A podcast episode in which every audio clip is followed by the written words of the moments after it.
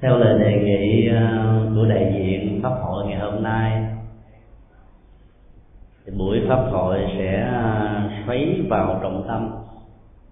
Các thắc mắc liên hệ đến ờ, hiện tượng ngoại cảm và đặc biệt là sự trình bày về hiện tượng này của nhà ngoại cảm nổi tiếng nhất Việt Nam, Phan Thị Bích Hằng. Chúng tôi rất hoan hỷ để à, được chia sẻ và đóng góp với toàn thể quý vị đang có mặt tại à, hội trường. Và hy vọng rằng việc giải đáp các thắc mắc này sẽ giúp cho chúng ta khôi phục một cách rất vững chãi về à, thế giới của cõi âm. Mà trong kinh Đức Phật nói là một trong năm chủng loại tái sanh là ngạ quỷ. Khi chúng ta thấy được rằng là có một cảnh giới ngạ quỷ đang sống bên cạnh thế giới của con người đó, thì ý thức và tinh thần trách nhiệm đạo đức của hành vi, thông qua lời nói, ý nghĩ và việc làm khi mình đang còn sống, sẽ có một ý nghĩa rất quan trọng cho hạnh phúc của bản thân và tha nhân. Và bây giờ à, xin quý vị hãy à, tuần tự nêu à, câu hỏi. Quý vị nêu câu hỏi thì có thể đứng ở phía trước để được rõ ràng cho tất cả mọi người cùng nghe xin quý vị, nêu câu hỏi. Dạ thưa thầy. Là tôi có một số câu hỏi xin hỏi thầy như sau. Câu hỏi là thứ nhất, trong buổi học là ngày 22 tháng 1 năm 2006 tại bộ gặp tâm lý của trung tâm nghiên cứu tiềm năng con người nhà ngoại cảm phan thị bách hằng có kể rằng hòa thượng vua chết đã nhiều năm mà vẫn chưa siêu thoát tại sao một người đi hòa thượng vua lại chưa đi đầu thai?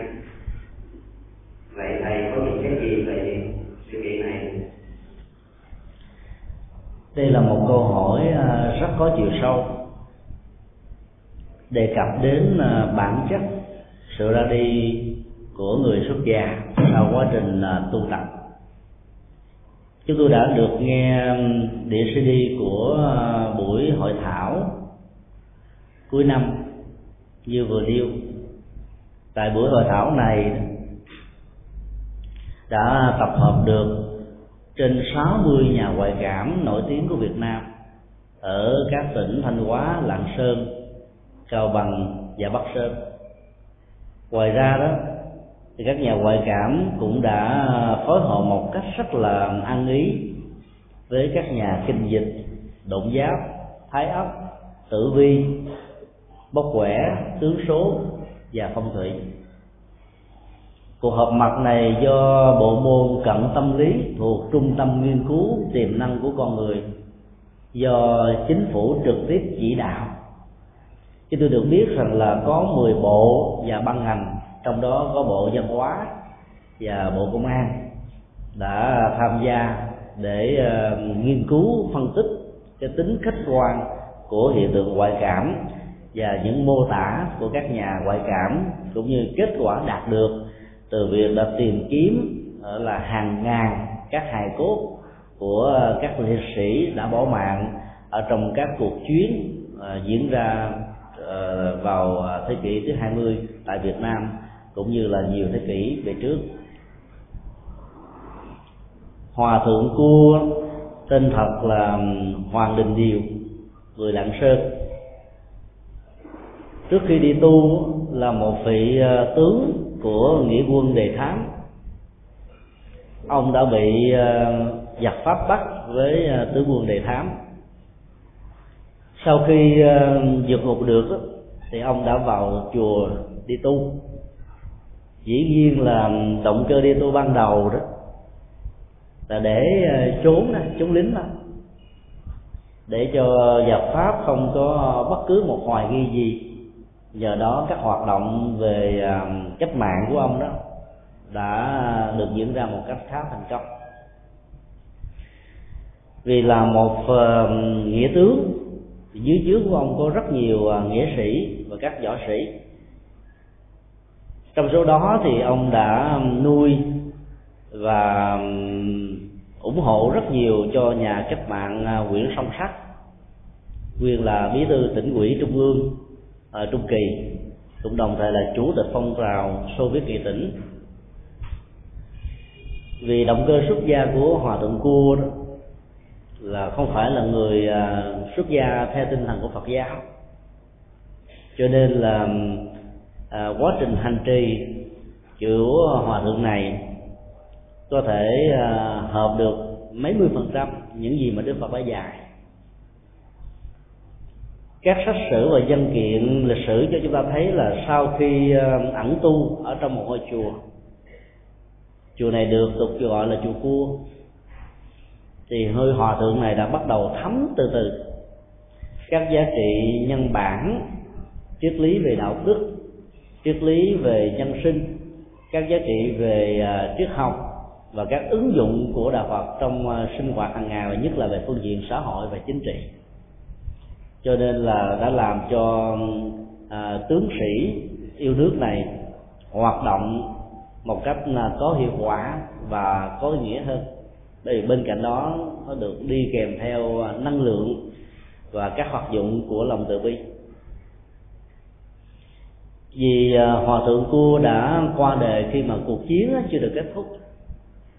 Tấm lòng yêu nước yêu quê hương yêu dân tộc và đặc biệt là thương tất cả các nghĩa sĩ và chiến sĩ đã nằm xuống mà sự cải hoàng chưa được mở ra.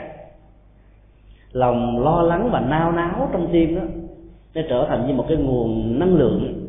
Và năng lượng đó đó đã làm cho hòa thượng cua là không thể siêu sanh được.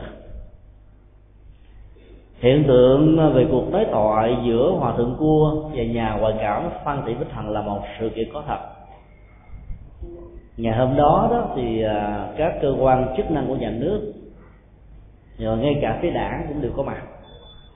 Các nhà khảo cổ, các nhà lịch sử đều có mặt, quay phim, chụp hình, ghi âm để à, nắm bắt sự kiện, diễn ra một cách là hoàn toàn khách quan. Làm thế nào để cho tất cả các vị quan chức nhà nước đang nghiên cứu về hiện tượng ngoại cảm một cách rất là khách quan này có thể chấp nhận rằng cuộc đối thoại đó nó được diễn ra giữa hòa thượng cua và những người đang còn sống thông qua nhà thông phiên dịch ngoại cảm phan thị bích hằng. Đó là các dữ liệu và thông tin được mô tả. Cái dữ liệu đầu tiên đó, hòa thượng cua đã nói rằng là tôi tên là hoàng đình điều, sinh ở lạng sơn tức nói về gia tộc bản thân rồi uh, nguyên nhân đi tham gia kháng chiến và các hoạt động đó mà tất cả những người có mặt ở trong cái cuộc chiến đó và được sách sử ghi lại nó đúng phóc một trăm phần trăm. Trong khi đó nhà ngoại cảm phan thị bích hằng này không hề có bất kỳ một mối liên hệ gì về họ tộc với hòa thượng cua và dĩ nhiên là cái được mời về để làm công việc thông phiên dịch giữa thế giới của cõi âm và cõi dương đó, chúng ta thấy là làm việc nó khác với cái cách lên đầu lên cốt của rất nhiều người đồng bóng. Ở đây nhà ngoại cảm phan thị bích thần vẫn đang trong trạng thái tỉnh táo.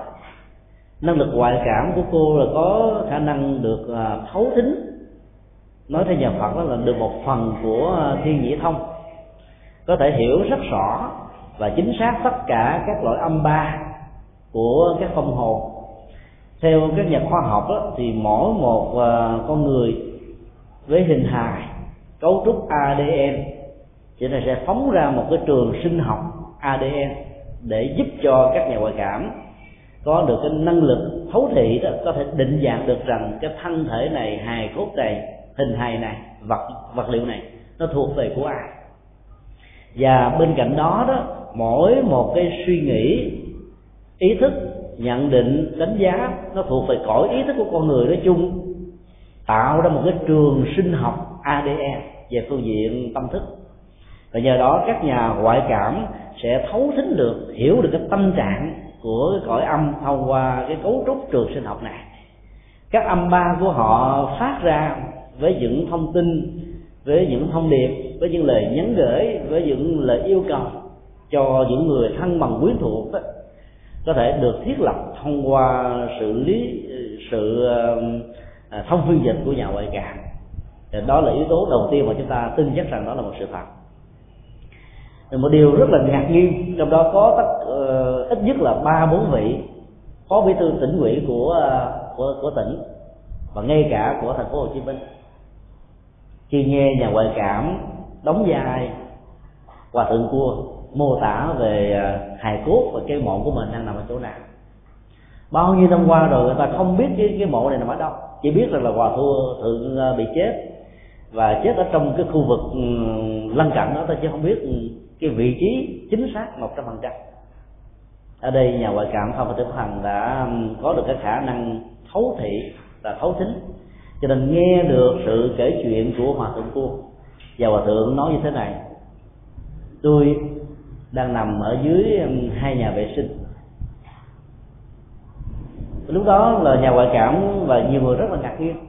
Tại vì ờ, các chùa miền bắc đó có một khoảng giai đoạn dân chiếm, hoặc là chính phủ chiếm đưa các ờ, dân cư vào bên trong khu vực của chùa.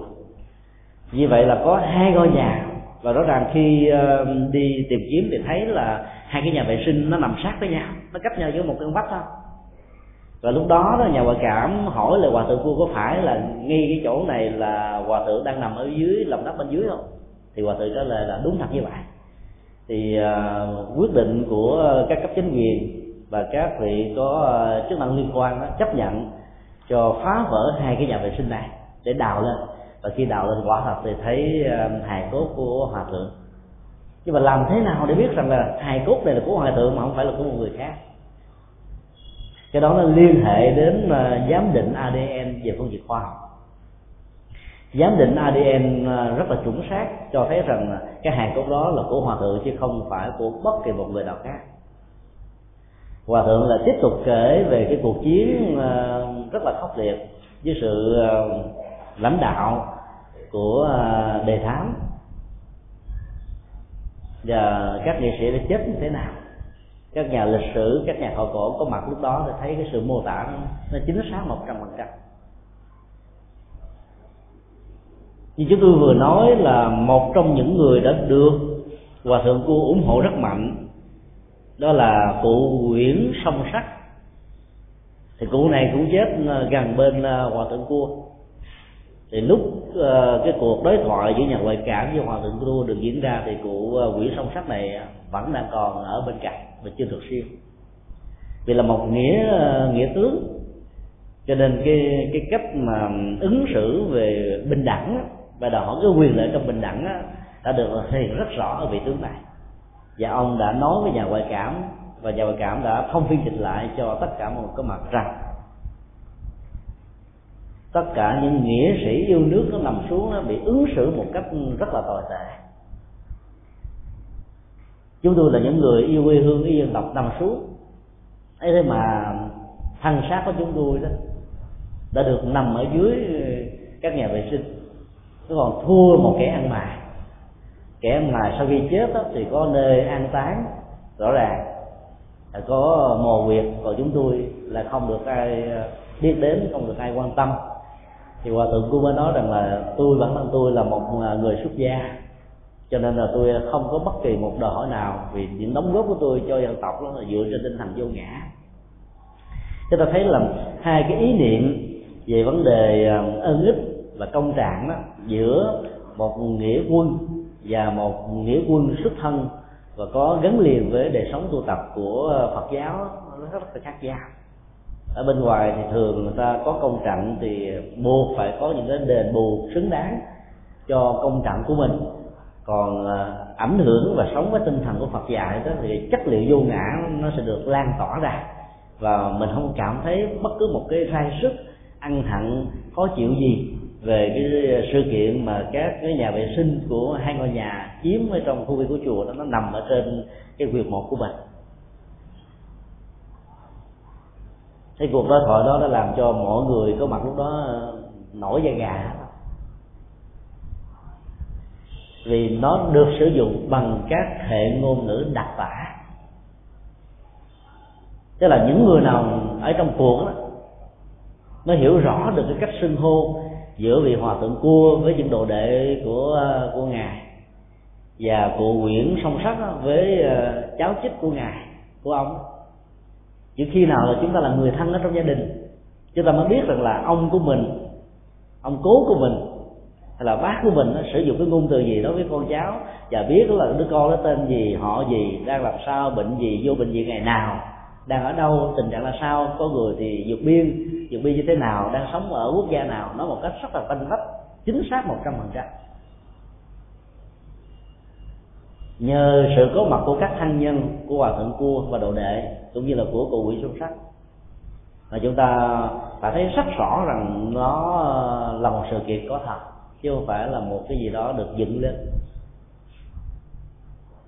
Vấn đề câu hỏi nêu ra trong tình huống này là tại sao là một vị hòa thượng có hành trì và tu tập mà sau khi qua đề, mặc dù là hiểu được tinh thần vô ngã như thế mà lại không thể được siêu sanh thoát quá mà giữ cái thân phận của người thuộc về thế giới cõi âm.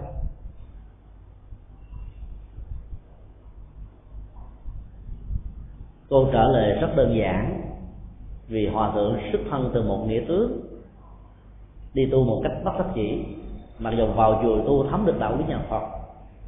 Nhưng mà vì trong cái giai đoạn chiến tranh mà khởi nghĩa, việc nghiên cứu phật pháp và ứng dụng hành trì à, một cách đến nơi đến chốn nó đâu được thực hiện như là chúng ta ngày hôm nay.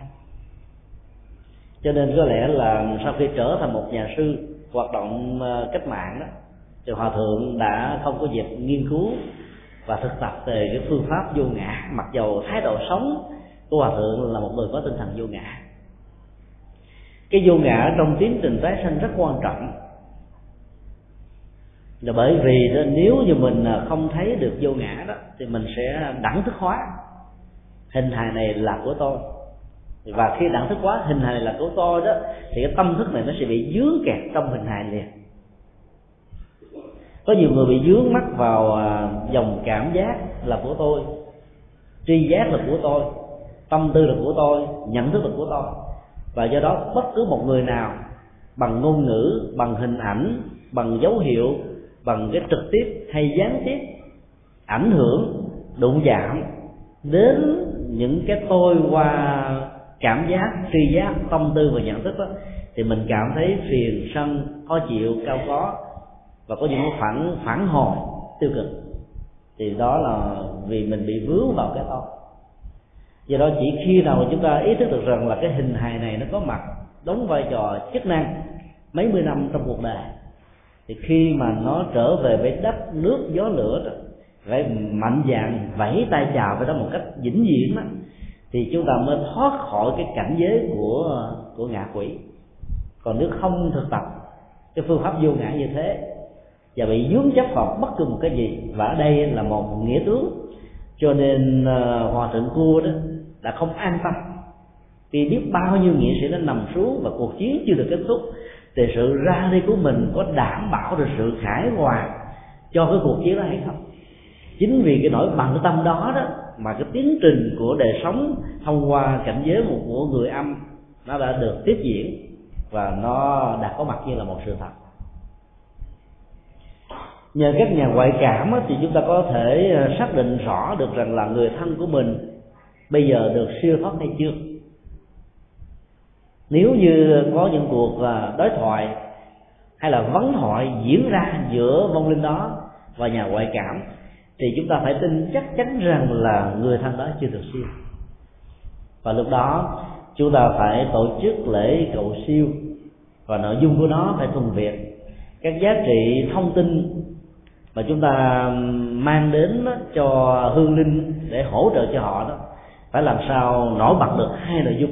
Nội dung vô ngã và nội dung vô thường. Vô thường về mặt thời gian để yêu cầu và khuyến khích hương linh chấp nhận rằng cái chết nó đã được diễn ra vào năm tháng ngày giờ đó, trong một thời điểm nào đó của quá khứ, phải được thừa nhận như là một sự thật. Thì hương linh đó mới dễ dàng vẫy tay chào với hình hài cái thứ hai về phương diện thời gian và không gian đó, thì hình hài này không phải là của tôi. Và do đó cái xác chết, cái xác cốt đó, nó cần phải được trả về các nguyên lý tạo nên ra nó một cách trực tiếp hay là gián tiếp. Và chỉ khi một hương linh được hỗ trợ bằng hai năng lực quán chiếu thông qua tuệ giác rằng cái chết của mình đã diễn ra trong năm tháng ngày giờ đó là một sự thật và hình hài này không phải là của tôi, thì hương linh đó nó mới bắt đầu ra đi còn nếu không thực tập và không có những sự hỗ trợ này đó, thì các hương linh nó sẽ bị tồn tại với hình thức của cõi âm. Thời gian tồn tại đó sẽ tỷ lệ thuận với sự chấp trước. Sự chấp trước đó bao gồm nhiều phương diện, như là lòng không an tâm về một cái gì đó mình đang theo đuổi. Trong đó có thể không an tâm về vợ chồng, con cái, cha mẹ, anh em, nghề nghiệp, công trình, dự án, kế hoạch hoặc là nuối tiếc cái gì đó mà mình không chấp nhận, hoặc là một cái tâm trạng muốn kéo dài trên mạng sống và mình chỉ trỗi lên một cái ý thức như thế này, tại sao cuộc đời của tôi ngắn ngủi quá, tôi muốn sống thêm vài mươi năm nữa để hưởng thụ, để sống hạnh phúc, để như thế này thế kia. Ấy thế mà cái chết đã diễn ra một cách bất đắc kỳ tử. Tất cả những cái tâm trạng nuối tiếc kéo theo đó đều trở thành những sợi dây xích và nhà tù để giam nhốt phương linh ở cảnh giới của cõi ác do đó, chúng ta thấy rất là đáng buồn về sự kiện vừa nêu. Vì nếu không khéo thì rất nhiều phật tử sẽ bị tổn thất niềm tin. Một vị hòa thượng, có tên tuổi như hòa thượng hoàng đình điều, mà cải lưu việt nam đã dựng lên một tấn tuồng về hòa thượng, và cống góp của ngài cũng như là những cái câu đối thoại rất là triết lý của ngài, mà lại vẫn chưa được siêu sang là bởi vì chưa an tăng do đó, chúng ta học được từ bài học này. Ở chỗ là sống trong cuộc đời làm với tất cả trái tim và tấm lòng bằng tự giác bằng phương pháp luận. Nhưng khi làm xong rồi thì không tiếc nuối không trăn trở không lo buông hết tất cả. Trên tinh thần vô ngã đó thì giả sử vô thường có đến với chúng ta lúc nào đó đó thì tâm mình được nhẹ nhàng sanh về cảnh giới an lành của chư Phật. Hoặc là nếu có vị vọng tái sanh làm con người tiếp tục đó, thì sẽ tiếp biết nói tiếp được các cái truyền thống tinh thần và tâm linh mà mình đã đã có thì đó là bài học mà chúng ta có thể học được. À, xin yêu à, câu hỏi khác.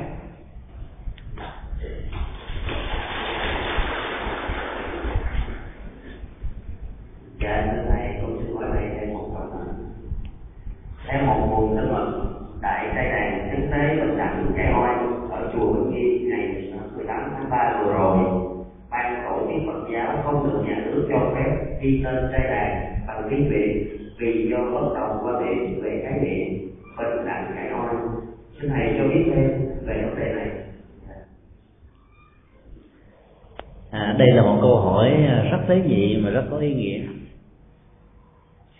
Tất cả các hành giả và các gia đình thân nhân quyến thuộc có những người à, qua đời và được ghi danh làm lễ cầu siêu tại đại trai đàn bình đẳng dẫn tới giải quan vào ba ngày 16, 17, 18 tháng 3 tại chùa Vĩnh Nghiêm vừa qua đó.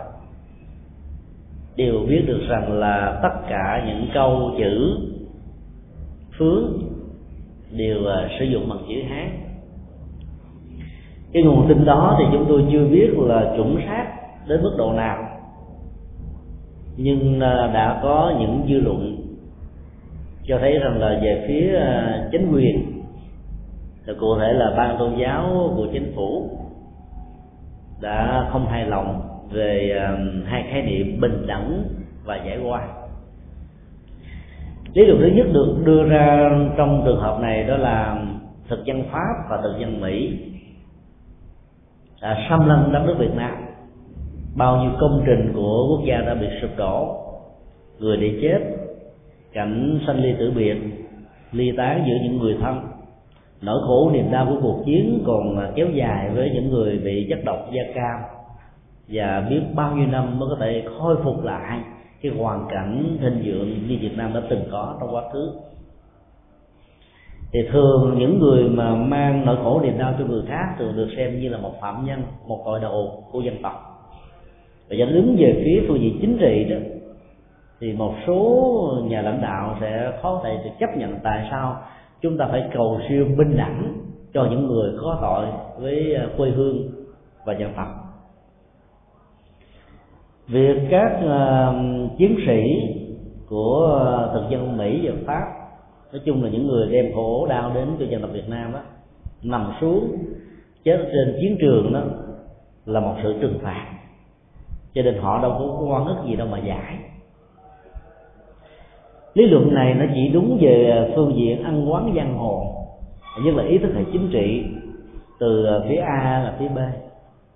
Nó hoàn toàn không đúng với tinh thần và đạo lý của cõi âm cũng như là đứng từ góc độ à, tuệ giác và lòng từ bi của đạo Phật. Con người có thể đứng ở nhiều ý thức hệ chính trị khác nhau và cuộc chiến nó diễn ra vì tranh chấp ý thức hệ chính trị cũng như là tranh chấp quyền lợi kinh tế nó đều phát xuất từ ờ, những bế tắc. Hoặc là về phương diện nhận thức, không thấy rằng là việc làm của mình là sai. Cho nên cứ làm và mỗi hành động được thực hiện đó mang lại nỗi khổ, cái chết, sự thương vong và tàn nát của đất nước Việt Nam. Nhìn từ góc độ này, chúng ta thấy là các hành động đó là rất là đáng tội nghiệp. Và cần đến cái chất liệu cũng như là tưới tẩm lòng từ bi của nhà Phật lên để các hành động sai lầm này không có cơ hội tái diễn lần thứ hai trên quê hương Việt Nam và nhiều quốc gia nghèo khó khác tương tự như ở Việt Nam.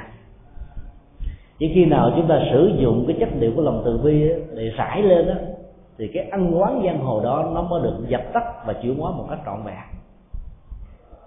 Đạo lý và Phật khẳng định như thế.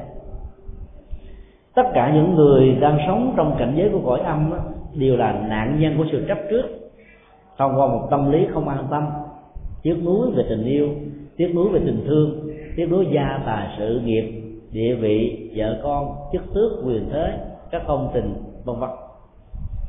Vì họ là những nạn nhân của sự chấp trước về cảm xúc và nhận thức này. Cho nên rất cần đến tình thương và chăm sóc của chúng ta. Nếu cõi âm không siêu, cõi dương khó thành đó, thì cái ăn quán giang hồ đó, nó sẽ tác động một cách trực tiếp đối với những người còn sống các nhà ngoại cảm và các nhà khoa học về ngoại cảm cho chúng ta biết rằng là mỗi một ý niệm tâm thức của con người nó tỏ ra một cái trường sinh học và trường sinh học đó nó tác động ảnh hưởng đến người sống rất là nhiều. Không thể bảo rằng là nó không có ảnh hưởng đến chúng ta. Cho nên là giúp cho những người chết đó được siêu. Trên tinh thần đạo lý từ bi của nhà Phật đó, thì những người đã từng đem sương máu và cái chết cho dân tộc Việt Nam sẽ hối hận và họ thấy rằng là dân tộc Việt Nam mở tấm lòng và cái lượng từ bi để đón nhận họ, xem họ như là những người đang cần được chăm sóc. Thì lúc đó, cái tâm thức hối hận này sẽ giúp cho họ đó, khi tái sanh lập con người sẽ không còn có những hành động đó một cách à, vô tình hay là cố ý nữa. Lý luận thứ hai về phía chính phủ rằng là các nghĩa sĩ nằm xuống trong một thái độ rất là hạnh phúc vì họ thấy được rằng cái vai trò và sự đóng góp của mình cho một quê hương được hòa bình và thịnh trị. Mặc dầu họ chưa có cơ hội để nhìn thấy cái cái cái ngày được hòa bình và thịnh trị như là chúng ta ngày hôm nay. Cho nên họ rất hạnh phúc. Họ đâu bị cái quan ức gì đâu cần phải dạy nói như vậy là chúng ta chưa biết chi về hiện tượng ngoại cảm. Riêng nhà ngoại cảm phan thị bích hằng, cách đây một tuần, đã thuyết trình tại ờ, chùa hoàng pháp và cho chúng ta biết được rằng là bản thân của cô đã tìm ra được là mấy ngàn hài cốt của các liệt sĩ và chiến sĩ trong các cuộc chiến. Gần một trăm nhà ngoại cảm còn lại và được trung tâm nghiên cứu ờ, tìm ra con người. Và nhiều trung tâm khác thừa nhận với những đóng góp cụ thể với trên vài chục ngàn hài cốt đã được tìm ra. Đều thừa nhận là phần lớn trong họ đó là các liệt sĩ chưa được siêu sinh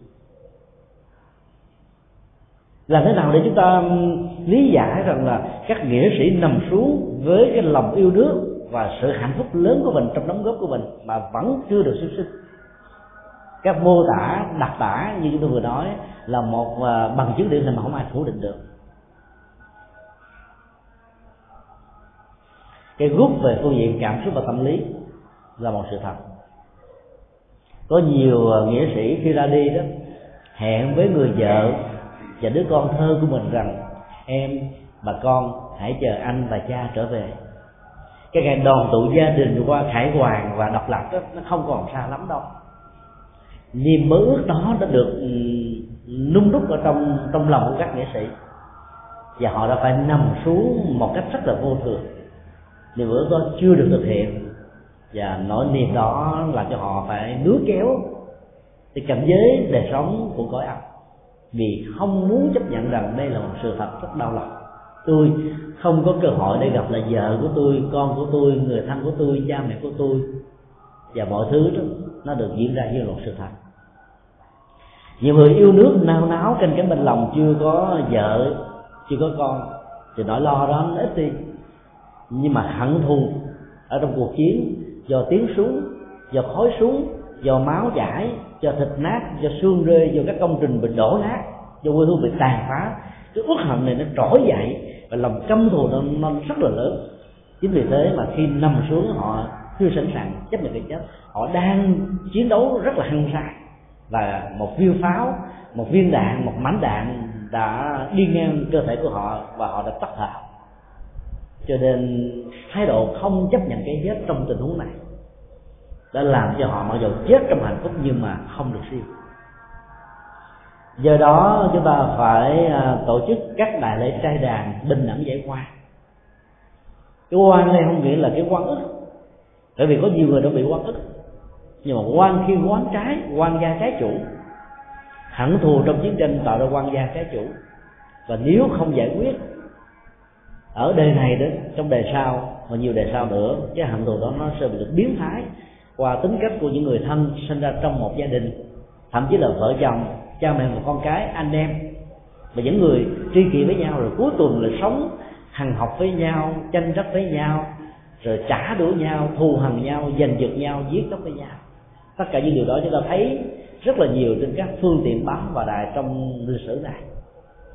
Cho nên cái quan gia trái chủ, quan cái quán trái đó, cần phải được tháo gỡ, mà nhất là khi họ chưa được siêu sanh thoát quá thì hãy lấy chất liệu tuệ giác để giúp cho hiểu được vô ngã như vô thường. Lấy chất liệu từ bi để xóa bỏ hận thù trong các cuộc chiến là cái mà rất là cần thiết, mặc dù rất là khó làm được. Các lễ trai đàn, bình đẳng gia quan của nhà phật là một trị liệu tâm lý, một trị liệu từ bi, một trị liệu tuệ giác. Nếu chúng ta tin, chúng ta vận hết tất tất cả tấm lòng thành của mình vào đại trai đàn, thì chúng ta sẽ có được những kết quả đáng kể ba ngày trai đàn tại chùa Vĩnh Nghiêm. Nếu quý vị đến ấy, chúng ta sẽ chứng kiến rằng cái ngày đầu tiên đó, có khoảng là 14.000 lượt người tham dự. Ngày thứ hai thứ ba có thể lên đến 17 18 ngàn lượt người. Vì ban tổ chức đã làm các phần cơm hộp 17 18 ngàn cơm hộp mà vẫn không đủ. Buổi sáng 17 ngàn phần buổi chiều 17 ngàn phần buổi trưa 17 ngàn phần trong đó chúng ta vẫn tin rằng là có nhiều người đi mà chưa kịp được ăn rồi họ về, họ không giữ được hết nguyên ngày. Cho nên số lượng lượng người đến rất là đông. Điều gì đã làm cho họ đến? Vì họ tin rằng là người thân của họ đó đang cần đến sự hỗ trợ tâm linh để hóa giải những bế tắc ở dưới cõi ăn nhờ đó được siêu sanh và thoát hóa. Cho nên là tiền sư nhất hạnh đã kêu gọi tất cả những người quốc dân, những người việt kiều thân bằng quyến thuộc của những người đã nằm xuống trong các cuộc chiến hoặc là chết, do thiên tai, động đất, sóng thần, lũ lụt, hỏa hoạn, chết tai nạn, chết với đất kỳ tử, chết do ám sát, chết bị giết, chết một cách đau thương, chết một cách tàn khốc, trên mặt nước, trên mặt đất, giữa không trung, hay là chết bất kỳ bằng một cái tình huống nào. Cần phải hướng về ngôi tam bảo và tạo ra một cái nguồn năng lượng từ bi và nguồn năng lượng từ bi này nó sẽ được diễn ra như một cái trường sinh học trị liệu, tác động trực tiếp đến các cái trường sinh học của thân bằng quyến thuộc của mình và nhờ đó họ cảm nhận được như là một cái sự giao cảm của tần số tâm thức trường sống âm giữa cõi sống và cõi chết. Nhờ đó họ có thể lắng nghe được lời kinh tiếng kệ và tháo gỡ được các bế tắc của mình. Vấn đề chính là nằm ở chỗ hiểu và tháo gỡ được bế tắc nếu hương linh khi còn sống là một người rất ngoan cố một người rất là khó góp ý một người cho mình là đúng và không bao giờ chấp nhận bất cứ một người nào thì trong cõi âm á, cái tiến trình trị liệu và chuyển hóa đó nó diễn ra một cách rất là khó khăn tương tự. Do đó khi còn sống đó, chúng ta nhớ là học theo nhà Phật để chuyển hóa những à, thói quen như vừa điêu thì khi à, chúng ta bị bế tắc á, thì người khác mới có thể dễ dàng giúp cho mình một cách thành công. À, xin yêu câu hỏi khác.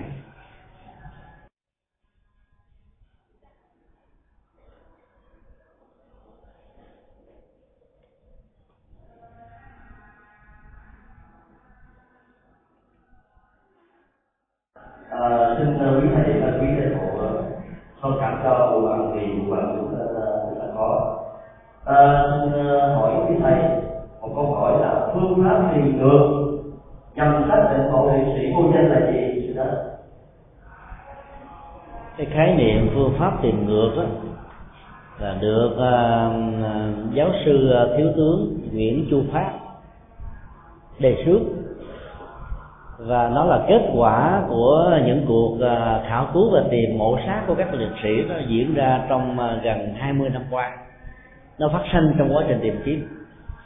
Thông thường cái quá trình à, tìm kiếm các hài cốt và xác chết đó dựa trên thông tin và yêu cầu của người thân của mình. Biết rằng là có một người nào đó đã nằm xuống trong các cuộc chiến mà bây giờ chưa tìm được hài cốt và mộ nằm ở đâu. Cho nên thông qua cái hình ảnh của hương linh đó với ngày tháng năm sanh, các nhà ngoại cảm sẽ đi truy tìm và phát hiện rằng là họ đang nằm ở một phương vị nào ở trên mảnh đất của Việt Nam này. Trong cái đó phương pháp tìm ngược thì đi là đi ngược lại, tức là không dựa vào sự cung cấp thông tin và hình ảnh của người thân, mà lại dựa vào cái sự vấn thoại với những người đang đang sống ở trong cõi âm. Và những người này họ đang đi tìm người thân ruột thịt của họ nhà ngoại cảm phan thị bích hằng và rất nhiều nhà ngoại cảm khác như là nguyễn khắc bảy, nguyễn thị phương và bà năm nghĩa ở bà rịa chúng ta cho chúng ta biết là trong quá trình đi tìm kiếm như vậy đó, thì rất nhiều người hương linh cảm nhận được cái trường sinh học của nhà ngoại cảm. Cho nên đã đến yêu cầu nhà ngoại cảm giúp đỡ dùm cho họ rằng, tôi có người thân tên tuổi là vậy đang sống ở đâu, vợ tôi có hình thù góc dáng như thế nào à, và mô tả một cách rất là đặc thù và chi tiết. Các nhà ngoại cảm đã nương theo sự mô tả đó để đi tìm người thân của người mất thì sự đi tìm kiếm đó được gọi là cái phương pháp tìm ngược. Tại vì có nhiều người trước khi chết họ bị một cái chứng bệnh nào đó nó quên đi hết các dữ liệu trong não về bản thân của họ. Nhưng mà họ có thể nhớ được người thân người thân của nhất của mình. Cho nên dựa vào cái thông tin đó, đó nhà ngoại cảm đi tìm ra được người thân ví dụ như ờ, nhà ngoại cảm phan thị bích hằng đã ờ, vắng thoại với ờ, một hương hồn nghĩa sĩ. Và hương hồn đó nói rằng là, tôi có một người vợ. Vợ tôi làm nghề cao su ở trên một cái rừng cao su. Và cô này nó có một cái đặc biệt đó là sáng hôm nào khi đi luôn luôn dẫn một đứa con đi theo. Và ăn mặc cái màu áo như thế đó, cái nón như thế đó, trên cơ thể có những cái vết tích gì để nhận dạng thì nhà ngoại cảm nó dựa theo cái mô tả của người có âm này. Đi đến cái vùng đó và dĩ nhiên rất là nhiều người đang làm cao su. Nhưng mà chỉ có một cô phụ nữ này đang cầm đang dẫn một đứa con thôi. Và những cái đặc điểm trên cơ thể y hình như là những gì được được cái hương linh này mô tả. Cho nên nó là nhà ngoại cảm đã đến tiếp xúc và kể lại cái cuộc đối thoại đó. Thì người vợ mới cảm thấy rằng là mình đang nói nói chuyện với người chồng của mình. Và cuộc nói chuyện đó được diễn ra và cuối cùng đó là xác chết đó đã được định hướng và móc lên để ờ, thiêu đem về chùa để mà thờ. Cái phương pháp tìm ngược đó, nó thường phát sinh ở trong cái quá trình đi tìm kiếm. Nhưng mà tại sao lại có vấn đề là có một số hương linh đó, là cảm nhận được cái trường sinh học của nhà ngoại cảm để nhờ trong khi đó các hương linh khác thì lại không? Vấn đề ở chỗ đó hương linh khi còn sống như thế nào tâm tình tính khí cá tánh đó, thì lúc chết đó, nó thể hiện ra như thế đó. Nếu hương linh nào khi còn sống là người ham vui nay có mặt chỗ này mai có mặt chỗ khác có mặt nó không bao giờ tập trung có mặt về phương diện hình thức để đông vui đông vui hao thì thôi chứ không có nhập buồn thật sự. Thì những hương linh đó cái trường sinh học nó rất là mờ ảo nó không có tập trung được. Và do đó cái, cái, cái trường sinh học này khó có thể tiếp nhận được cái trường sinh học của nhà ngoại cảm. Và do đó cái cuộc đối thoại và vấn thoại đó diễn ra một cách rất là khó khăn cho nên đó là có người cảm nhận được nhà ngoại cảm có người không cảm nhận được. Hoặc là khi cảm nhận được mà tâm tư của họ đang để chỗ nào đó thì cái cái cái âm ba của họ tạo ra cái trường sinh học đó nó không được rõ ràng. Và nhà ngoại cảm không thể nào phân tích các dữ liệu một cách có hệ thống bằng trực quan của mình. Chính vì thế mà sự truyền thông để đi tìm kiếm người thân nó không được thành tựu. Cho nên ai thực tập về thiền quán đó, thì cái trường sinh học của mình nó rất là mạnh nó rất là rõ. Hình ảnh nó như thế nào nó được rõ ràng như thế đó nó không có sai chạy qua bất cứ một cái khác. Do đó là việc hỗ trợ cho các nhà ngoại cảm đó, một cách có thành công thì bản thân của hư linh đó phải có mức độ tập trung rất cao độ thì trường sinh học từ hài cốt của họ và trường sinh học từ tâm thức của họ đó mới được nhà ngoại cảm tiếp nhận để truyền lại cái thông tin đó cho người thân như vậy là cái phương pháp tìm ngược này nó giúp cho chúng ta rất là nhiều thứ. Nó mặc dù nó rất là tình cờ không có chủ động. Trong trận cờ nách vào ngày 6 tháng 3 năm 1965 số lượng các nghệ sĩ chết đó là trên một ngàn người. Đặc biệt là đoàn đặc công 409 hầu như chỉ còn 5 người còn sống sót bây giờ họ là, là nhân chứng. Nhà ngoại cảm phan thị bất thành à, nguyễn khắc bảy và một số người đồng nghiệp đã có mặt ở đây cùng với à, những người nhân chứng ngày xưa cựu chiến binh rồi à, quỹ à, tỉnh quỹ và các nhà khảo cứu các nhà lịch sử các giáo sư các viện sĩ khoa học viện sĩ viện hàng lập đã đến làm việc ở đây suốt à, mấy năm trời. Và kết quả là đã nhờ vào cái phương pháp tìm ngược xác định được người thân của các chiến sĩ này đang sống ở chỗ nào và giúp cho các người thân đó tìm ra được mộ cốt của người thân của mình đã nằm xuống. Số lượng đó, theo báo cáo của trung tâm nghiên cứu tiềm năng con người là trên 500 đây là một số liệu ờ, khá tích cực và khá ấn tượng. Cho nên ờ, nếu quý vị có thân bằng quyến thuộc qua đời mà trong chiến tranh mà chưa biết là xác chết đang nằm ở đâu hoặc là mình biết rằng là trong thân bằng quyến của mình có một người thân nào đó bị mất tích, mà chưa biết là họ đang phát sinh về chốn nào, thì quý vị có thể nhờ trung tâm nghiên cứu tiềm năng của con người ở hà nội à, thông qua việc gửi một tấm ảnh ghi năm tháng ngày sinh rõ ràng và gửi ra với một cái lời yêu cầu cho địa chỉ và số điện thoại liên lạc. Thì trung tâm này nó sẽ xử lý theo số thứ tự và sẽ mời chúng ta để đi tìm à, những người thân đã mất tích và đã chết. Và làm là hoàn toàn miễn phí không có tính tiền gì cả. À, nếu nếu được thì quý vị chỉ hỗ trợ cái tiền xe cho các nhà ngoại cảm đi thôi. Để họ sẽ giúp cho mình đoàn tụ được giữa cảnh giới sanh ly tử biệt này. À, xin yêu câu hỏi khác.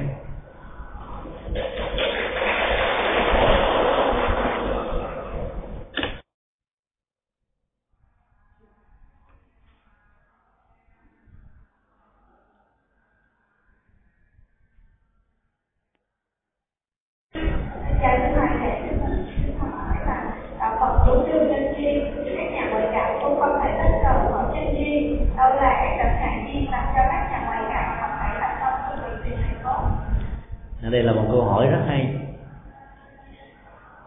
Theo các nhà ngoại cảm và các ờ, nhà khoa học nghiên cứu về nhà ngoại cảm thì kết quả và xác suất chính xác cho việc tìm hài cốt của người quá cố đó chỉ đạt được tối đa là 90 phần trăm. Ở đây ờ, nó không liên hệ đến tính chính xác trong những cái tình huống cụ thể mà nó liên hệ đến cái, cái kết quả đạt được đó và nó lệ thuộc hoàn toàn vào cái khả năng của nhà ngoại cảm. Riêng nhà ngoại cảm phan thị bích hằng thì mức độ chuẩn xác đến chín mươi mấy phần trăm là có nhiều người nhà ngoại cảm mức độ ít hơn, cái năng lực ít hơn thì họ chỉ đạt được ờ, trong vòng 60 phần trăm. Nếu mà chúng ta làm một bài toán cộng trừ nhân chia đó, thì chúng ta đưa cái xác suất khoảng là 60 phần trăm. Tức là trong 100 tình huống đi tìm kiếm thì có 60 tình huống là có kết quả chuẩn xác số liệu ờ, của ờ, chính phủ Việt Nam thì các liệt sĩ ờ, chết trong các cuộc chiến tại Việt Nam là khoảng là 3 triệu người. Có thể hơn thế nữa bởi vì có nhiều người đi tham gia cuộc chiến là tuổi vị thành niên. Và thứ hai là cũng chưa có nhập ngũ chính thức cho nên cái tên của họ chưa có liệt kê ở trong quân đội. Cho nên số đó khi nằm xuống là chúng ta không biết đâu mà thống kê chúng ta chỉ dựa trên các binh bài để thống kê thôi. Thì số binh bài tôi thống kê là khoảng 3 triệu người. Trong đó có một một triệu người miền bắc, các nghệ sĩ miền bắc. Cho đến bây giờ, số lượng ờ, những người đang còn bị thất lạc ít nhất là 500 ngàn người. Và số đó rất là lớn. Mà trong vòng ờ, gần 20 năm qua là trên 100 nhà ngoại cảm Việt Nam đi tìm kiếm thì mới phát hiện chừng ờ, vài chục ngàn thôi thì còn à, khoảng 400 mấy chục ngàn tình huống còn lại cũng đang còn tiếp tục để tìm kiếm và phát hiện. Học thuyết nhân duyên của nhà Phật là một học thuyết rất là triết lý và nó ứng với khoa học hiện đại. Rằng là mọi thứ trong cuộc đời này nó diễn ra có nhân, có duyên, điều kiện, môi trường, hoàn cảnh, thời tiết, khí hậu và nhiều yếu tố khác nữa. Cho nên là kết quả của các nhà ngoại cảm nó lệ thuộc vào duyên theo ngôn ngữ của nhà Phật thứ nhất là thời tiết và khí hậu đó phải thích hợp. Nếu ngày hôm đó có bão lụt hay là trời u ám nhật thực quyệt thực thì chắc chắn rằng là cái năng lực ngoại cảm và sự truyền thông ngoại cảm đó đó nó không được diễn ra theo một cách thế mà cái luồng sóng âm đó nó sẽ được lý giải bằng một cái hệ ngôn ngữ chuẩn xác giữa cõi âm và cõi dương được. Cho nên vào những ngày mà khí hậu thời tiết không thích hợp đó, thì các nhà ngoại cảm không bao giờ đi. Trước đây họ chưa có được cái kinh nghiệm đó, nên họ nhiệt tình họ đi và kết quả và xác suất của kết quả rất là thấp. Yếu tố thứ hai là sức khỏe của nhà ngoại cảm. Bởi vì cái tinh thần của con người nó không tách rời khỏi cái hình hài được chứa đựng và nâng đỡ ừ, cái đời sống tinh thần đó.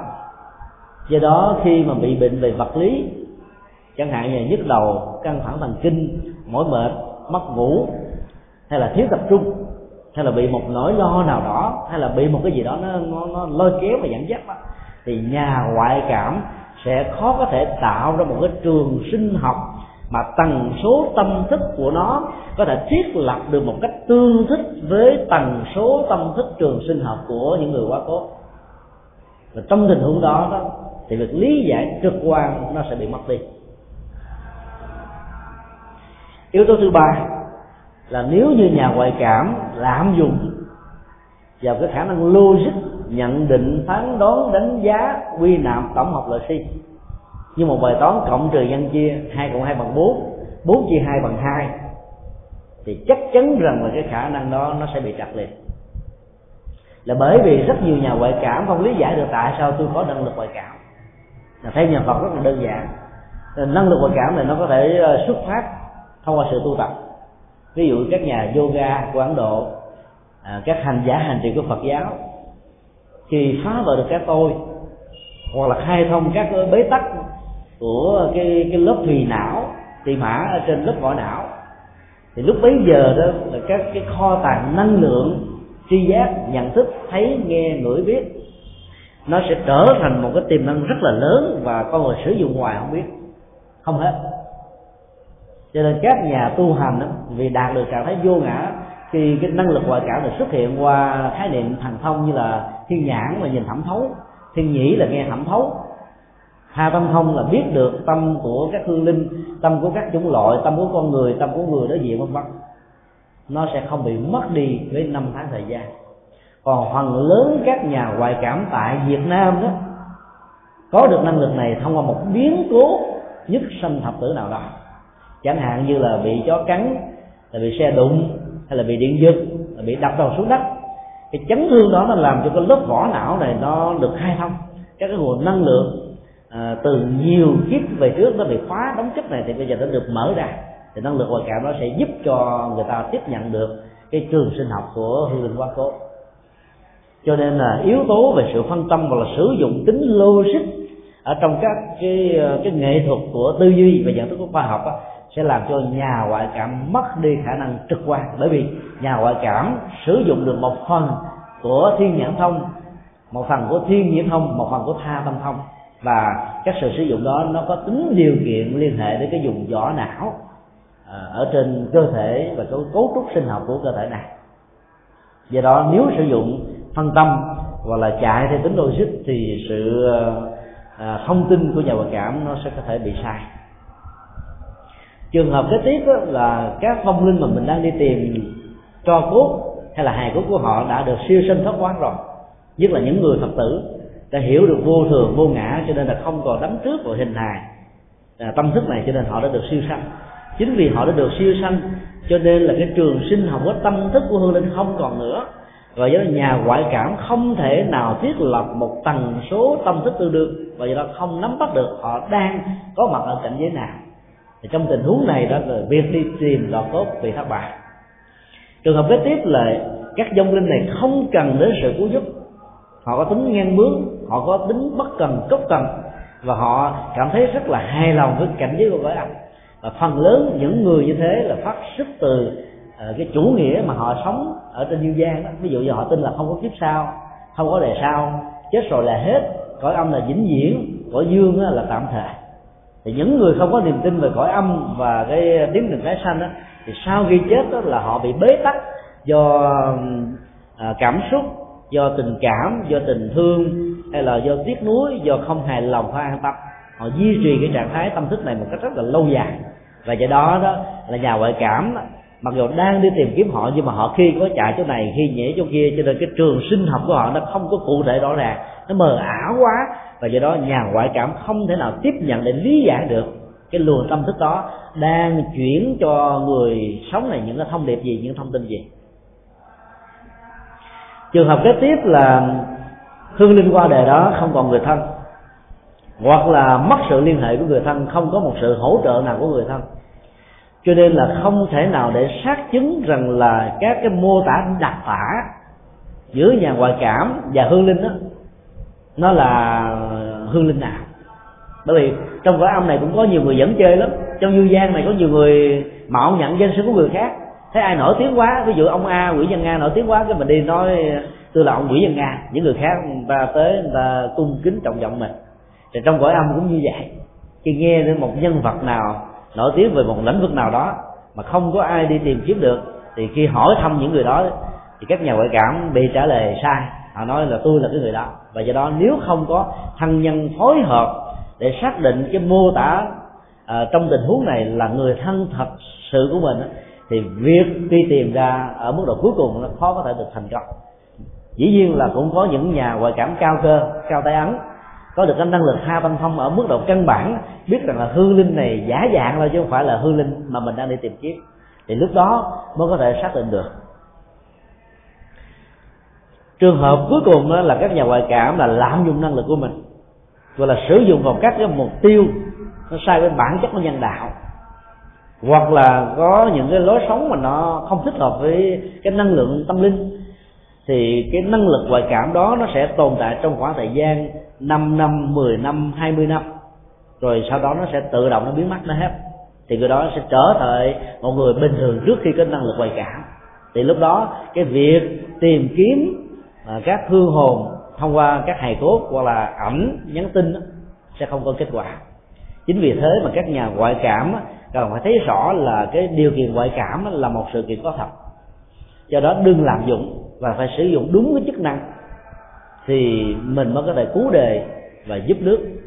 Và nhất là giúp cho rất nhiều người thân khổ đau dai dứt ngày và đêm chưa tìm được hài cốt của thân bằng quý của mình được đã nằm xuống giải tỏa được một cái nỗi niềm rai rứt và khó chịu đó. Do đó hiểu được nhà phật hiểu được triết lý của nhà phật chúng tôi tin chắc rằng là các nhà ngoại cảm á, sẽ làm thêm một cái công việc quan trọng thứ hai. Nếu công việc quan trọng đó họ không tự làm được thì trong các việc đi tìm hài cốt nên thỉnh mời thêm các nhà tâm linh của Phật giáo các nhà sư các vị sư cô để hỗ trợ về phương diện tri niệm và thực tập để giúp cho các hư linh này sau khi thỏa mãn được các nhắn tin và thông điệp rồi đó thì họ cần phải thực tập để chuyển hóa vượt qua được sự chấp trước về hình hài và tâm thức thì họ mới có thể được siêu sinh và thoát hóa. Chứ hiện nay các nhà ngoại cảm chỉ làm một công việc rất đơn thuần là phát giác phát hiện ra cái nơi chôn phương vị của hình hài để lại qua hình thái của à, xương và cho cốt thôi. Chứ chưa sắp làm được cái công việc quan trọng thứ hai mà đạo Phật đang làm xin đi câu hỏi khác.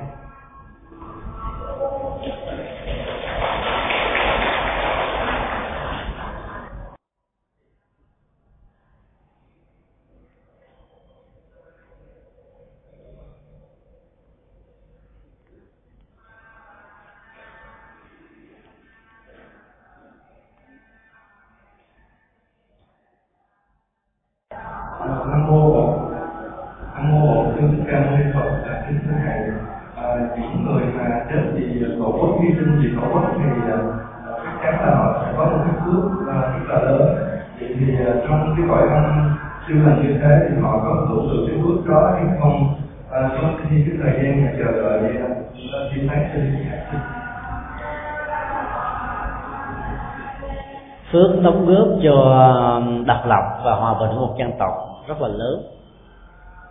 Thì hiện đời đó, thì họ được tổ ghi công qua hình ảnh ờ, của một vị liệt sĩ và những cái chế độ ờ, ưu tiên mà tất cả các quốc gia đều dành cho các liệt sĩ. Thân bằng quyến thuộc của các liệt sĩ này cũng được hưởng những chế độ rất là đặc biệt.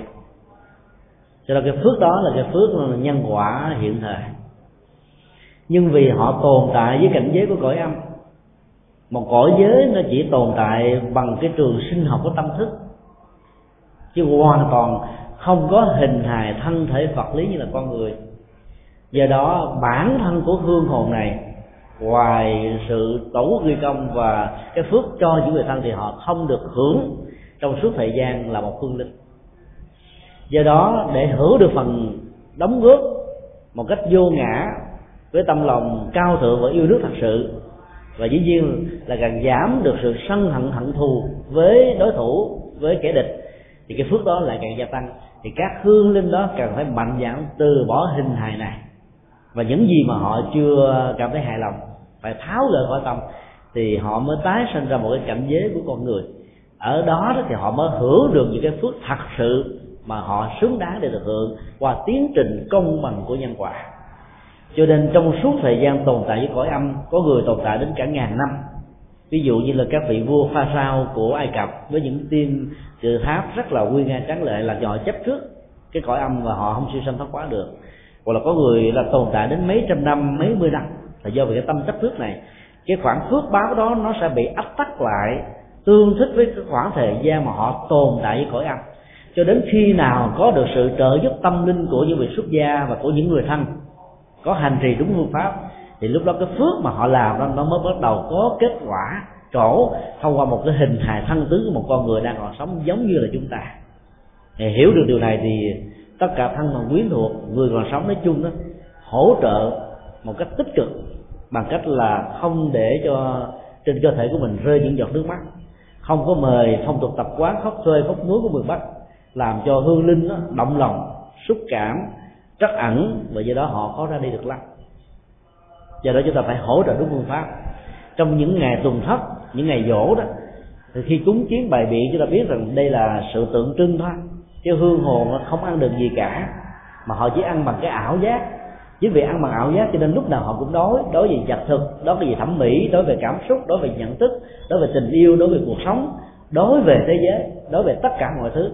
Cho nên nhà Phật mới gọi là ngã ngã tức là đối khác do vì họ đối khác đó thì chúng ta cúng kiến cũng bằng vật thực cụ thể đàng hoàng để giúp cho họ đó thỏa mãn được cái ảo giác đối khác này. Thì cái thứ hai là cái quan trọng hơn đó họ cảm nhận được cái pháp Phật nhiệm mộc à, nguyên lý vô thường vô ngã để hỗ trợ cho họ được siêu sanh. Hoặc là tụng những bài kinh về a di đà để họ biết thêm kinh giới tây phương họ hướng tâm về. Hoặc là kinh dược sư để họ hướng tâm về thế giới đông phương cực lạc. Hoặc là Ờ, nói về cái phước lạc của cõi người, của trời để họ hướng tâm về họ tái sanh. Nói chung là người thân và những người hành trì đó phải làm sao phá vỡ được cái tâm chấp trước hình này, thì hương linh nó mới có thể hưởng được phước báo mà tổ quốc đi trong họ. Bằng không, nó phải bị áp tắc một khoảng thời gian nhất định, tùy theo cái thời gian tồn tại với cõi âm. Xin điều câu hỏi khác.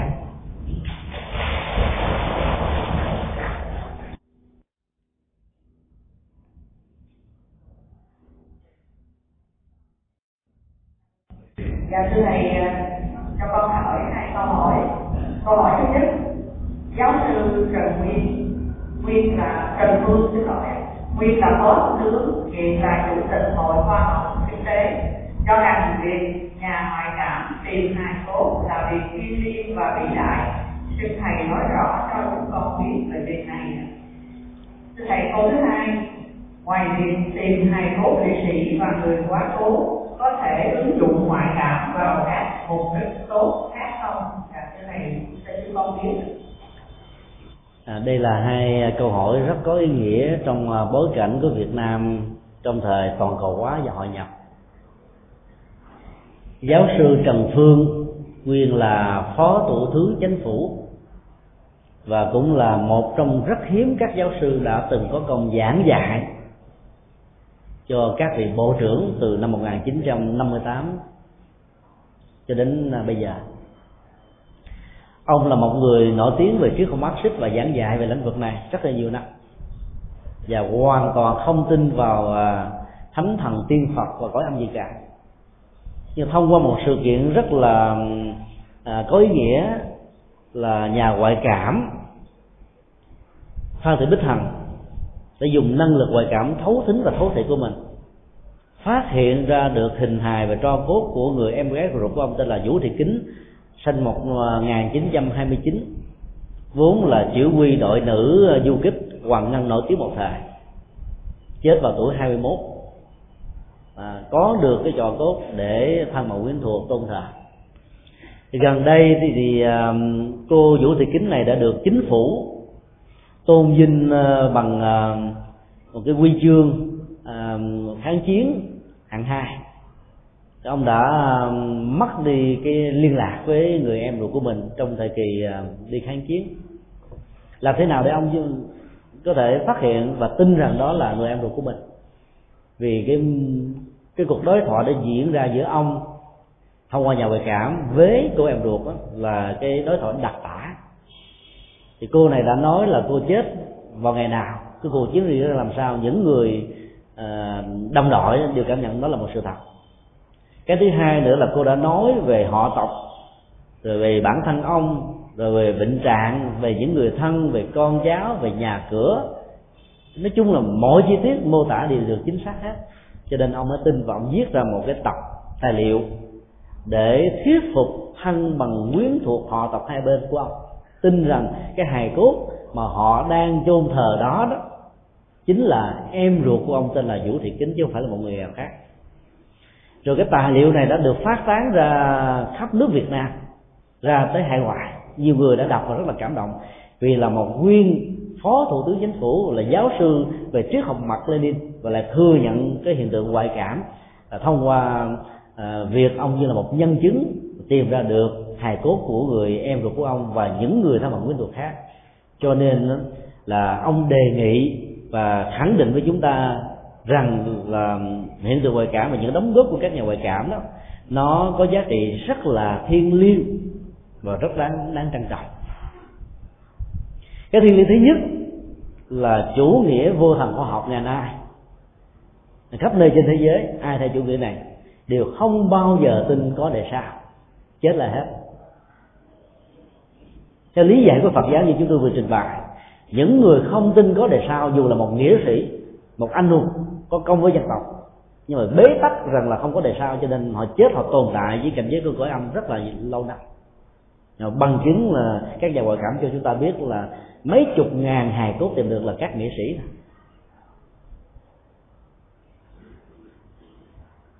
một nhà Marxist là tuyên bố như vậy là ý nghĩa và giá trị của nó đối với cái thế giới Marxist rất là lớn. Điều thứ hai, thông qua thế giới của cõi âm, các nhà Marxist có thể hiểu thêm được thế giới của tâm linh, thế giới của tinh thần. Mà trước đây đó, rất nhiều người do vì thiếu kiến thức, do người thiếu sự phân tích và không có thật sự trải mình ở trong ờ, đời sống tâm linh của nhà Phật, cho nên họ đã phủ định. Bởi vì có quan niệm phủ định cho nên có những chính sách thế này thế kia nó không có lợi cho dân tộc và đôi lúc cũng không có lợi cho Phật giáo. Cái điều thiêng liêng thứ hai theo chúng tôi đó là nhờ các nhà ngoại cảm một cái cơ hội tái ngộ giữa một người thân và một hương hồn đã qua đời cái đây bao nhiêu năm mà đã mất đi sự liên hệ đó, có thể được thiết lập.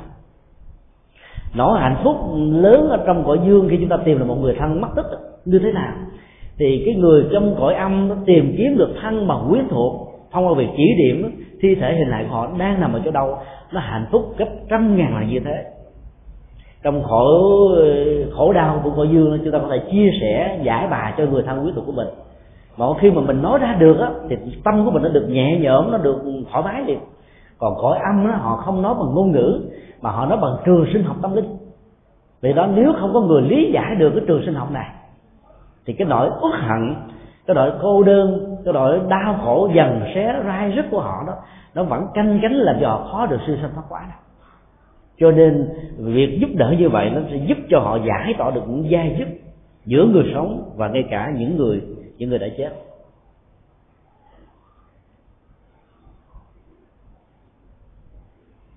Nó vĩ đại là bởi vì là nước Việt Nam của chúng ta, một quốc gia của chiến tranh, một ngàn năm bị thực dân à, Trung Quốc đô hộ. Một trăm năm với thực dân Pháp. Ba mươi năm nội chiến từng ngày. Máu đã đổ, xương đã dê. Cái chết đã nằm suốt bao nhiêu quan hồn chưa được siêu sanh thoát qua. Mà chúng ta lại may mắn có trên một trăm nhà ngoại cảm nổi tiếng. Về số lượng đó thì chúng tôi được biết cho đến ngày hôm nay. Là số lượng lớn nhất từ trước đến giờ trên trên thế giới này dựa vào tinh thần khoa học và dựa vào tinh thần của Phật pháp, chúng ta có thể xác quyết rằng là nơi nào mà chiến tranh nó diễn ra nhiều quá mà các uất hận giữa hai bên lâm chiến với nhau không tháo gỡ được sau khi chết, và những người sống không giải tỏa với nhau được đó, thì nơi đó lại xuất hiện những nhà ngoại cảm. Vì các nhà ngoại cảm này sẽ đóng vai trò tháo gỡ các bế tắc đó. Cái vai trò nhịp nói quan trọng này, nó sẽ mở ra một cái vai trò thứ hai là vai trò tâm linh về trị liệu thông qua các đại trai đàn mà giáo hội ta phối hợp với thiền sư Nhất Hạnh đã tổ chức tại Vĩnh Nghiêm vào ngày 16 đến 18 tháng 3 vào 20 tháng 3 tại Đại Tùng Lâm, tỉnh Bà Rịa Vũng Tàu, cho các à, tù nhân côn đảo, các à, người chết trên côn đảo, rồi chết ở trên dược biên bị bị cả. Rồi à, vào ngày 2 đến 4 tây tháng 4 tại quốc tự diệu đế, Huế rồi vào ngày 20 cho đến ngày 24 tháng 4 tại học viện Phật giáo Việt Nam Sóc Sơn, Hà Nội. Rất có ý nghĩa. Cái việc làm vĩ đại đó đó, nó cần đến à, tấm lòng của tất cả mọi người, và đặc biệt là những vị lãnh đạo cao cấp nhất của một quốc gia. Nên tham dự để sự trị liệu và chuyển hóa đó, nó sẽ à, có mặt đối với những người thân. Để xóa đi các quan niệm rằng là công thì thưởng, tội thì trừng đối với cõi dương thì như vậy là tốt. Nhưng mà đối với cõi âm á, như vậy thì cái ăn quán giang hồ không tháo gỡ được. Và không tháo gỡ được đó thì cuộc chiến đó nó sẽ được hai hình đổi dạng với nhiều hình thái khác nhau. Thì dân tộc Việt Nam sẽ tiếp tục bị khổ đau dưới nhiều hình thức khác. Cho nên ờ, chúng tôi cho rằng là là cái cái nhận xét và đề đề xuất của giáo sư Trần Phương rất là ý nghĩa. Và nếu chúng ta làm được điều đó cái giá trị thiên liêng giá trị tâm linh giá trị trị liệu giá trị nhân đạo và nhiều giá trị khác nữa nó sẽ có mặt. Thông qua các việc làm rất là hy hữu mà Việt Nam đã may mắn có trên 100 nhà ngoại cảm. Đối với câu hỏi thứ hai đó là ứng dụng cái năng lực ngoại cảm ngoài việc tìm các hài cốt của các liệt sĩ đó, thì còn có thể sử dụng một các tình huống nào khác. Nếu có, nó là cái gì? Như chúng tôi đã vừa nói khi nãy đó là mỗi một con người như vậy từ cái hình hài cấu trúc ADN tỏ ra một cái trường sinh học từ nhận thức của tri giác, của cảm giác, của tâm tư của nhận thức. Nó cũng tỏ ra một cái trường sinh học. Cá tính của con người, lòng tham, lòng sân, lòng si, từ bi quan hỷ, an lạc, vững chãi, thảnh thơi, cũng đều tỏ ra một cái trường sinh học. Và nhờ vào cái trường sinh học đó đó mà các nhà ngoại cảm có thể ứng dụng vào việc tìm người lạ còn sống thì mỗi một người như vậy nó có trường sinh học khác nhau. Cho nên chúng ta có thể cung cấp ảnh của người đạt đó hoặc là một cái thước phim video về người đó, đó khi còn sống để họ các nhà ngoại cảm có thể cảm nhận được cái trường sinh học nó tỏ ra như thế nào. Trong một cái băng video đó thì nhờ đó họ sẽ dạng rằng cái trường sinh học này nó đang di chuyển ở chỗ đâu rồi từ đó phát hiện được những người đang bị mất tích mà còn sống. Dĩ nhiên là cái năng lực ngoại cảm nó phải cao và nhất là phải đạt được cái trình độ tu chứng như các vị thiền sư à, các vị à, tổ những người tu đúng phương pháp thì cái trường sinh học đó nó mới phát huy được một cách là tròn về một trăm phần trăm. Còn hiện tại các nhà ngoại cảm của Việt Nam nó chỉ mới được thành công trong một vài tình huống ứng dụng tìm người lạc còn sống mà. Người lạc đó đó muốn được tìm phải có điều kiện là họ không bị tâm thần. Khi bị bị tâm thần đó, thì à, hoạt động của bộ não nó bị hư hết cho nên cái trường sinh học của người bị tâm thần này nó sẽ không được thể hiện một cách rõ ràng. Và cái dao động của trường sinh học đó nó ở mức độ khá cao. Do đó các nhà ngoại cảm không thể nào định dạng được trường sinh học để xác định rằng họ có tên tuổi gì con cái nhà ai à, sanh ra từ đâu và họ đi lạc thời điểm nào và đang tồn tại ở đâu. Ứng dụng thứ hai chúng ta có thể thấy đó là vào trong pháp y về tội phạm học những ờ, kẻ tội phạm giết người, trộm cắp nói chung cái trường sinh học của họ nó nó tỏ ra bên ngoài là lòng tham, sân hận, máu và các cái biểu đạt như là nỗi sợ hãi, khủng bố rất là lớn. Cái trường sinh học đó nó nó sợ hãi nhiều chừng nào đó thì nó hội tụ ở mức độ lớn chừng đó. Cho nên các nhà ngoại cảm có thể nhìn thẩm thấu và thấy được, cảm nhận được cái cái cái âm ba của những con người à, khác máu như thế này. Và xác định được cái động cơ của họ giết người là do vì là muốn vinh thanh vì gia, hay là muốn trở thành một anh hùng trong thế giới giang hồ, hoặc là vì cái hoàn cảnh khó khăn, nghèo khó dẫn đến cái chuyện bế tắc, hay là do bị uống rượu sai không kiềm chế được hành động của mình cho nên dẫn đến một cái án mạng. Và nhiều cái nguyên nhân dẫn đến tù tội khác nữa thì ứng dụng về phương diện pháp y này đó, để truy tìm tội phạm và xác định được cái tội nặng và nhẹ, nếu có một sự phối hợp đồng bộ giữa các nhà nghiên cứu về tội phạm học trong pháp y và các nhà ngoại cảm các nhà tâm lý, thì chúng tôi tin chắc rằng là cái ngành pháp y đó của thế giới này nó sẽ có một cái bước phát triển cao hơn. Như là trước đây nó chỉ dựa vào các cái tan giặc bằng chứng à, là cụ thể thôi. Và do đó, thỉnh thoảng nó có những cái tình huống bị quan khiên quán trá tức là ta dàn dựng cái bẫy để cái người đó bị mất quan và không thể là minh quan được vì có những cái tan giặc. Trong đó nhà ngoại cảm có thể xác định rõ được thông qua cái trường sinh học của cái người, gọi là bị tình nghi này, người bị cáo này, hay là người đương sự này. Và do đó họ xác định rõ họ có phải là tác giả hay là một người bị quan do đó ứng dụng và pháp y rất là có hiệu quả. Về phương diện lịch sử đó thì chúng ta biết rằng là à, mỗi một người đều có gia tộc. Gia tộc đó nó đều có một cái cây gia phả với nhiều thế hệ khác nhau.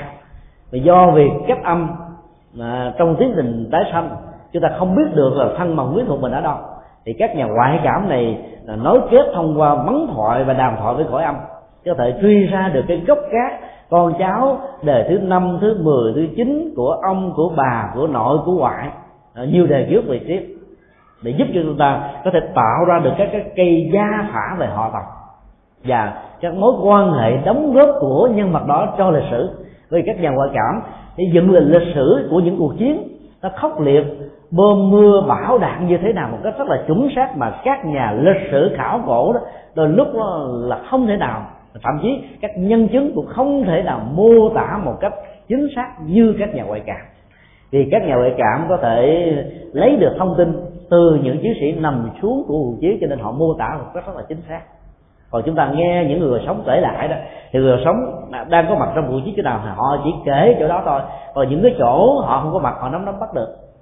Cho nên đó, các nghĩa sĩ, mỗi một người kể theo một cái tình huống mà họ có mặt trong cuộc trận do đó, dựng lại một giai đoạn lịch sử của chiến tranh dựng lại một giai đoạn lịch sử quy hoàng của dân tộc, dựng lại cái bối cảnh văn hóa phong tục tập quán của những người việt nam, hay là của một quốc gia nào đó, trên nền tảng của cõi âm, cung cấp thông tin chuẩn xác cho các nhà ngoại cảm, thì ứng dụng về lịch sử này rất là có ý nghĩa. Bởi vì lịch sử nó không chỉ kết thúc ở chỗ đó mà nó có giá trị cho đời hiện tại và tương lai. Ngoài ra về các ứng dụng khảo cổ học nó cũng có một giá trị rất khá đặc biệt là mỗi một vật liệu như vậy nó cũng đều có một cái trường sinh học. Ví dụ như là chúng ta thấy các cái di vật khảo cổ nó còn lại chỉ là một cái ờ, phân nửa của tòa xe. Thì nửa còn lại của tòa xe đó đang nằm ở chỗ nào? Nếu bị phá là phá bởi bom đạn, là người đặt phá, hay là do một cái gì đó. Nó có mặt chỗ nào? Thì các nhà ngoại cảm có thể đo được cái trường sinh học của cái ờ, các di vật đang còn sót lại này để suy ra được cái di vật có trường sinh học tương tự đang nằm ở chỗ nào trên mảnh đất này. Vì nhờ đó hình dung lại tái tạo lại vẽ ra một bức tranh về giá trị thẩm mỹ về kiến trúc về uh, các cái biểu tượng triết lý được lòng vào ở trong các uh, các di vật khảo cổ đó. Cho nên là nó sẽ giúp cho chúng ta rất là nhiều thứ. Và các nhà ngoại cảm thuộc trung tâm nghiên cứu tiềm năng của con người đã làm uh, một số tình huống khá thành công ví dụ như xác định được cái chùa chùa dầu à, có mặt từ thời trần với những tòa sen các bát hương vân vân à, ngày xưa nó như thế nào và mô tả lại và ứng với là các cái mô tả trong lịch sử đã từng có mà chúng ta chưa nhìn thấy được hình thù bóng dáng đó thì nhà ngoại cảm mặc dù không hề biết chi về những thứ này trước đó mà lại mô tả một cách chính xác nhờ và sự mách bảo của những người âm chết bên cạnh các cái di vật đó. Cho họ thấy rất là rõ. Cho nên chúng ta thấy là các cái giá trị của nó nó ngoài à, các ứng dụng tìm hài cốt đó, nó còn có những ứng dụng như vừa nêu. Do đó chúng tôi à, tin rằng là nếu chúng ta phát triển cái ngành ngoại cảm học một cách công khai chứ không có nên một cách là dè dặt như là trung tâm nghiên cứu tiềm năng con người dùng bằng một khái niệm là cận tâm lý rất là khó hiểu. Để cho nó có tính cách khoa học mà đây là tâm lý học. Chỉ cận đây là gần gần với tâm lý học chứ chưa phải là tâm lý học vì nó chưa có một cái từ gì để gọi cho đó nếu mà gọi là ngoại cảm á, thì triết học Mark Lenin và các nhà theo triết học này đó lãnh đạo quốc gia có thẩm quyền về lĩnh vực này thì lại không chấp nhận. Cho nên họ đã dùng một cái từ rất là dè dặt. Chúng tôi đề nghị rằng là trung tâm và các nhà các bộ ban ngành đó đã dấn thân trong mười mấy năm qua với những cái tài liệu được công bố mật có chữ ký có dấu hàng trăm tập như vậy mô tả lại các cái hiện tượng và các kết quả đi tìm các hài cốt rất là chuẩn xác và có thân nhân quyến thuộc thừa nhận đàng hoàng à, gửi cho chính phủ và những vị lãnh đạo cao cấp nhất. Và thông qua đó để mời gọi một cái cuộc hội thảo công khai để thừa nhận bộ môn này như là bộ môn ngoại cảm học để phát huy hỗ trợ phối hợp một cách đồng bộ các ban ngành để cho cái kết quả giám định về ADN và sự truy tìm các hài cốt không chỉ của các nghĩa sĩ mà còn có rất nhiều thân bằng quyến thuộc bị mất tích khác và thậm chí là của kẻ địch. À, những người đi ngoại xâm cũng có thể được trở về dòng quê hương nơi chôn rau các rốn của mình để họ được siêu sanh và thoát quá để ý nghĩa nhân đạo và tâm linh đó chúng tôi cho rằng là rất là quan trọng. À, xin yêu câu hỏi khác.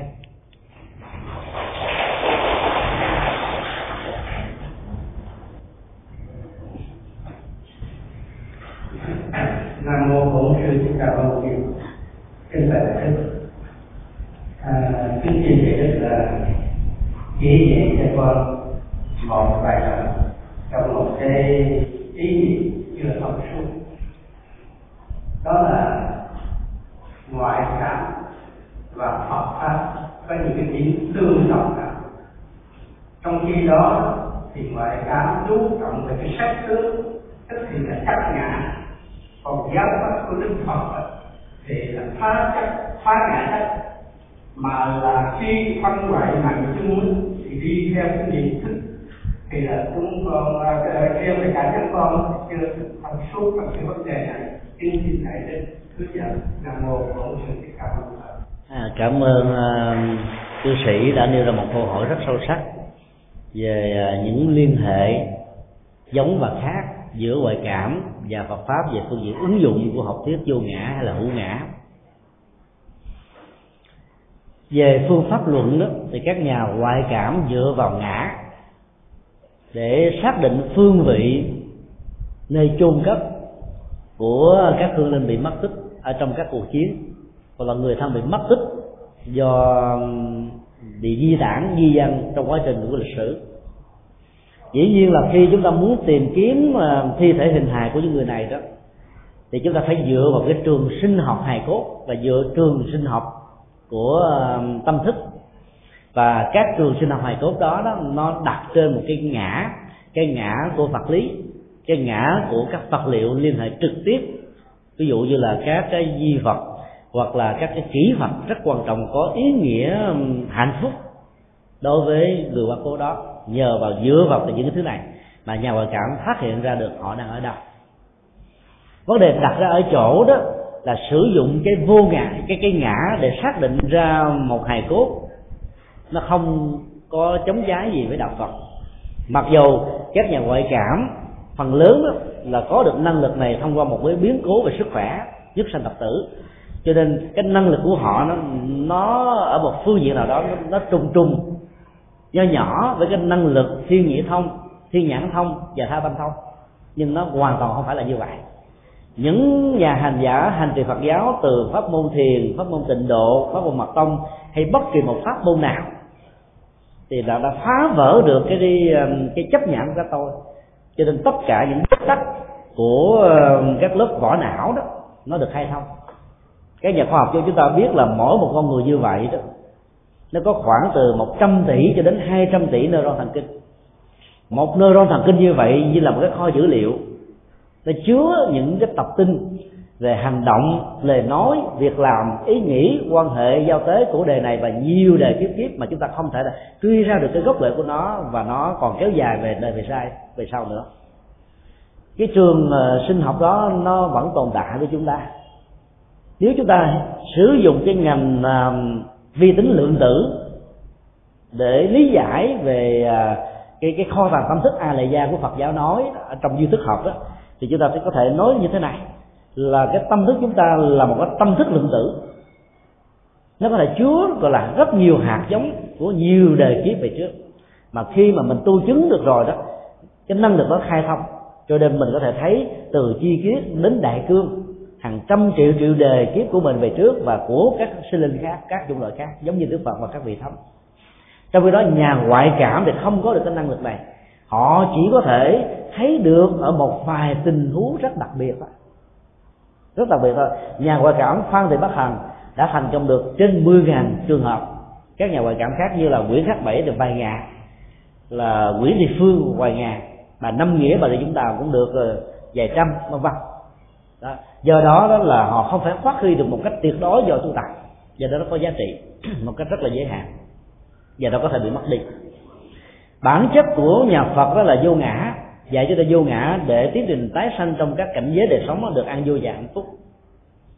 Nhưng các nhà ngoại cảm nó không làm cái công việc này. Họ sử dụng cái hữu ngã để tìm ra được. Cái công việc thứ hai như chúng tôi vừa đề nghị khi nãy đó đó là làm thế nào để có được sự phối hợp một cách rất là đồng bộ giữa nhà ngoại cảm và nhà tâm linh Phật giáo? Nhà ngoại cảm phát hiện ra hài cốt. Khi phát hiện ra hài cốt của họ, thì biết chắc chắn rằng là cái cuộc đối thoại đó là đối thoại bằng cái ngôn ngữ cõi âm. Cho nên tin chắc rằng là họ chưa được siêu. Khi chúng ta biết được cái thông tin này, mà các nhà tâm linh Phật giáo chưa chắc đã biết được, vì số lượng người chứng thánh ngày nay có được lục thông đó là không có bao nhiêu, thì làm sao để có thể biết được việc đó? Và phần lớn các nhà chứng đắc được lục thông của Phật giáo lại không có ờ, cái cái phong cách thể hiện và thông tin cái này. Cho thế gian biết, cho nên là cuộc đời không nhờ vào cái năng lực đó để đi tìm hài cốt của thân nhân. Thông qua đó xác định họ chưa được siêu, để làm lễ cầu siêu cho họ. Do đó chúng ta nương vào sự giúp đỡ của các nhà ngoại cảm về phương diện hữu ngã của hình hài, để chúng ta làm công việc trị liệu tâm linh vô ngã giúp cho hư linh được siêu sanh thoát qua. Cái phần việc quan trọng ban đầu là, là nằm ở các nhà ngoại cảm. Phần việc quan trọng cuối cùng để dứt điểm được cái sự hỗ trợ trị liệu siêu sanh thoát hóa là nhằm ở nhà tâm linh Phật giáo cho nên hai cái này nó hoàn toàn không trống trái lẫn nhau. Nhà ngoại cảm sử dụng cái ngã để tìm ra được hàng hài của một hương linh chưa được siêu. Nhà tâm linh phật giáo sử dụng cái vô ngã để hỗ trợ tinh thần và hành trì cho các hương linh để các hương linh chấp nhận cái vô ngã trên cái hình hài hữu ngã của họ. Nhờ đó họ có thể có được một đời sống mới. Xin đi câu hỏi khác.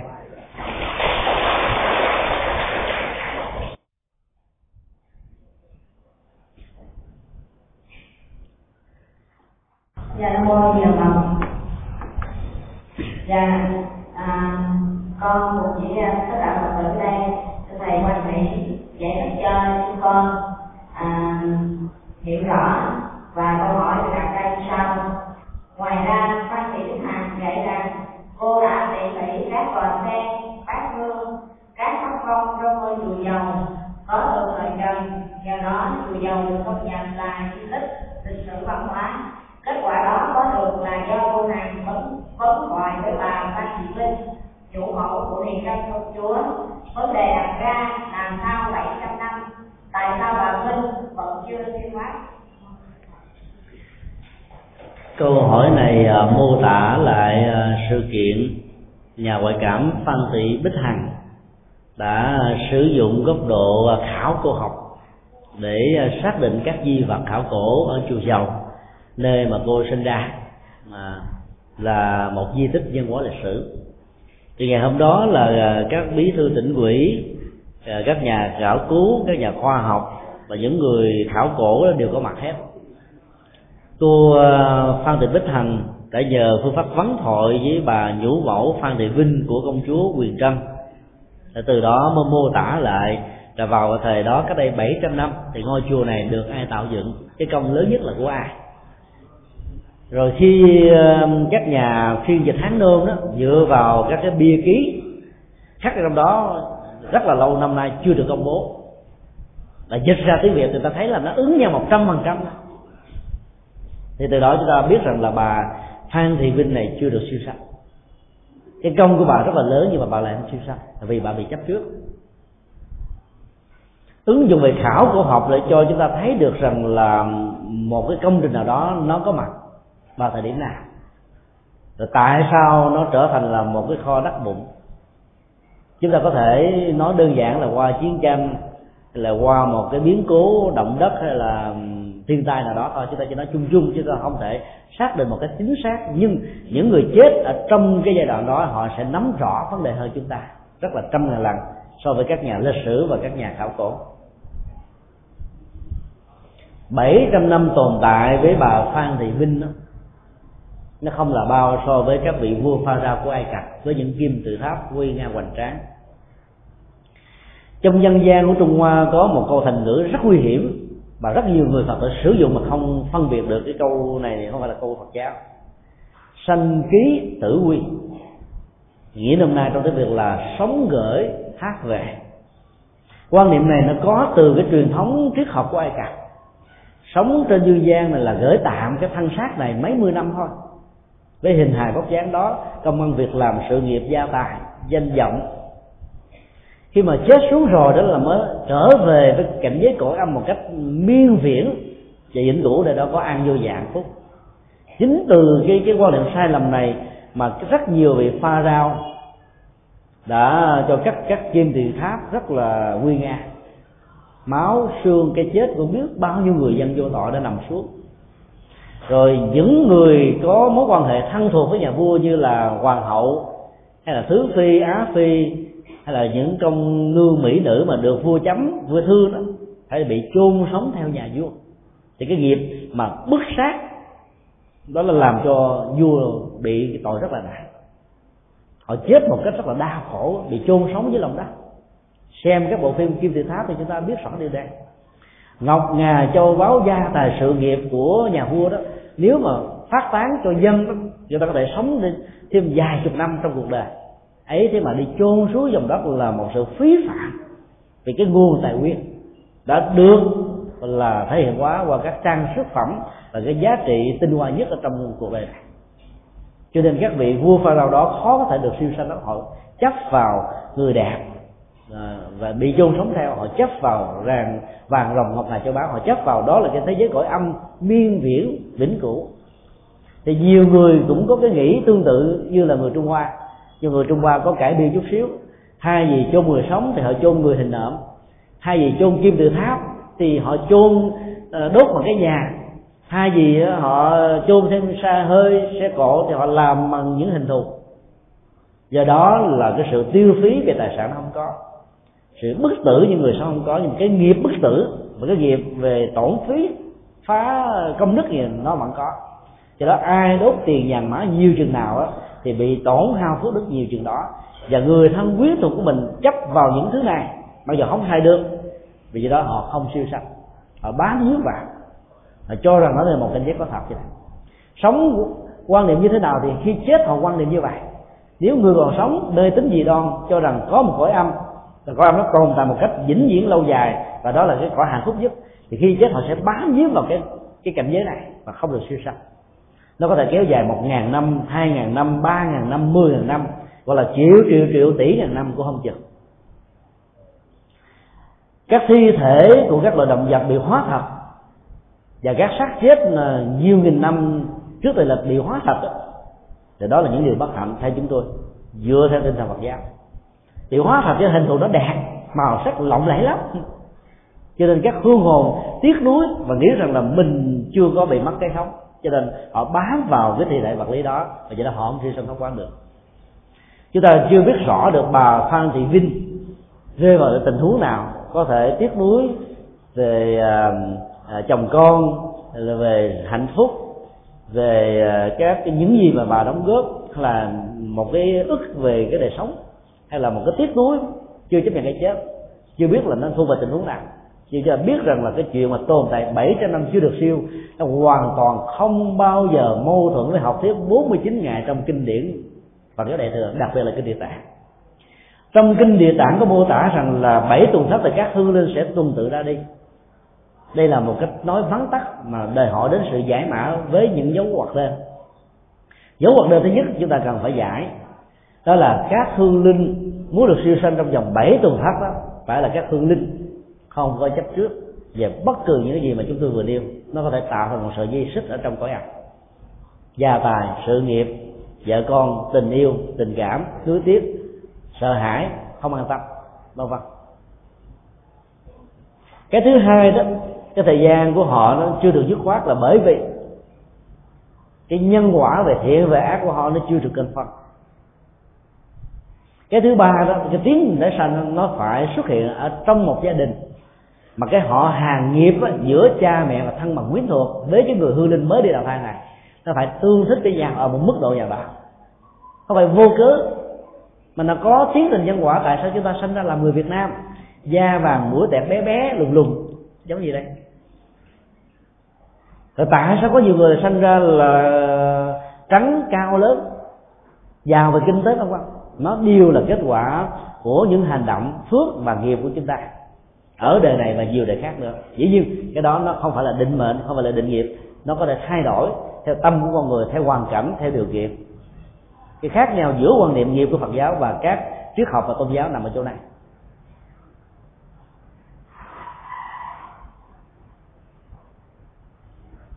Do đó, để tránh tình trạng người thân của mình sau khi chết mà tồn tại dưới cảnh giới của cõi âm nhiều trăm năm như là bà phan thị vinh, thì chúng ta phải hỗ trợ tâm linh để giúp cho họ được siêu sanh và thoát qua là xin đi câu hỏi khác.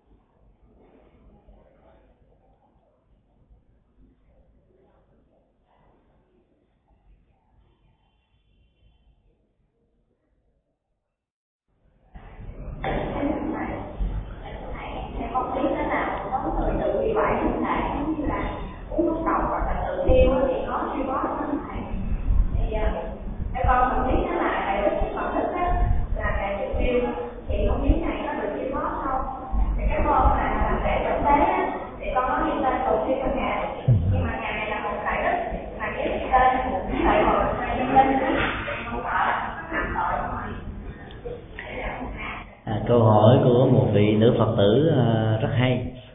Tức là những người chết tự vẫn, treo cổ uống thuốc đập đầu bắn súng hay là lao vào đường ray xe lửa nhảy xuống vực sâu nhảy xuống sông tự tử.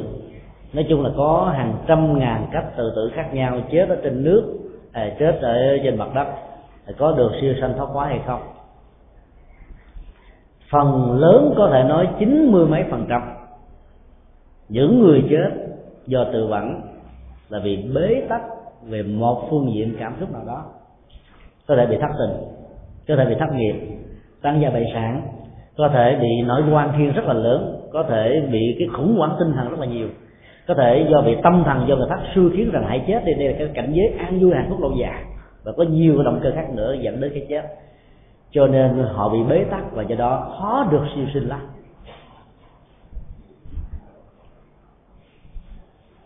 Nhà ngoại cảm phan thị bích hằng à, cho chúng ta biết à, có một nhân viên ở trong đài trường thành phố hồ chí minh.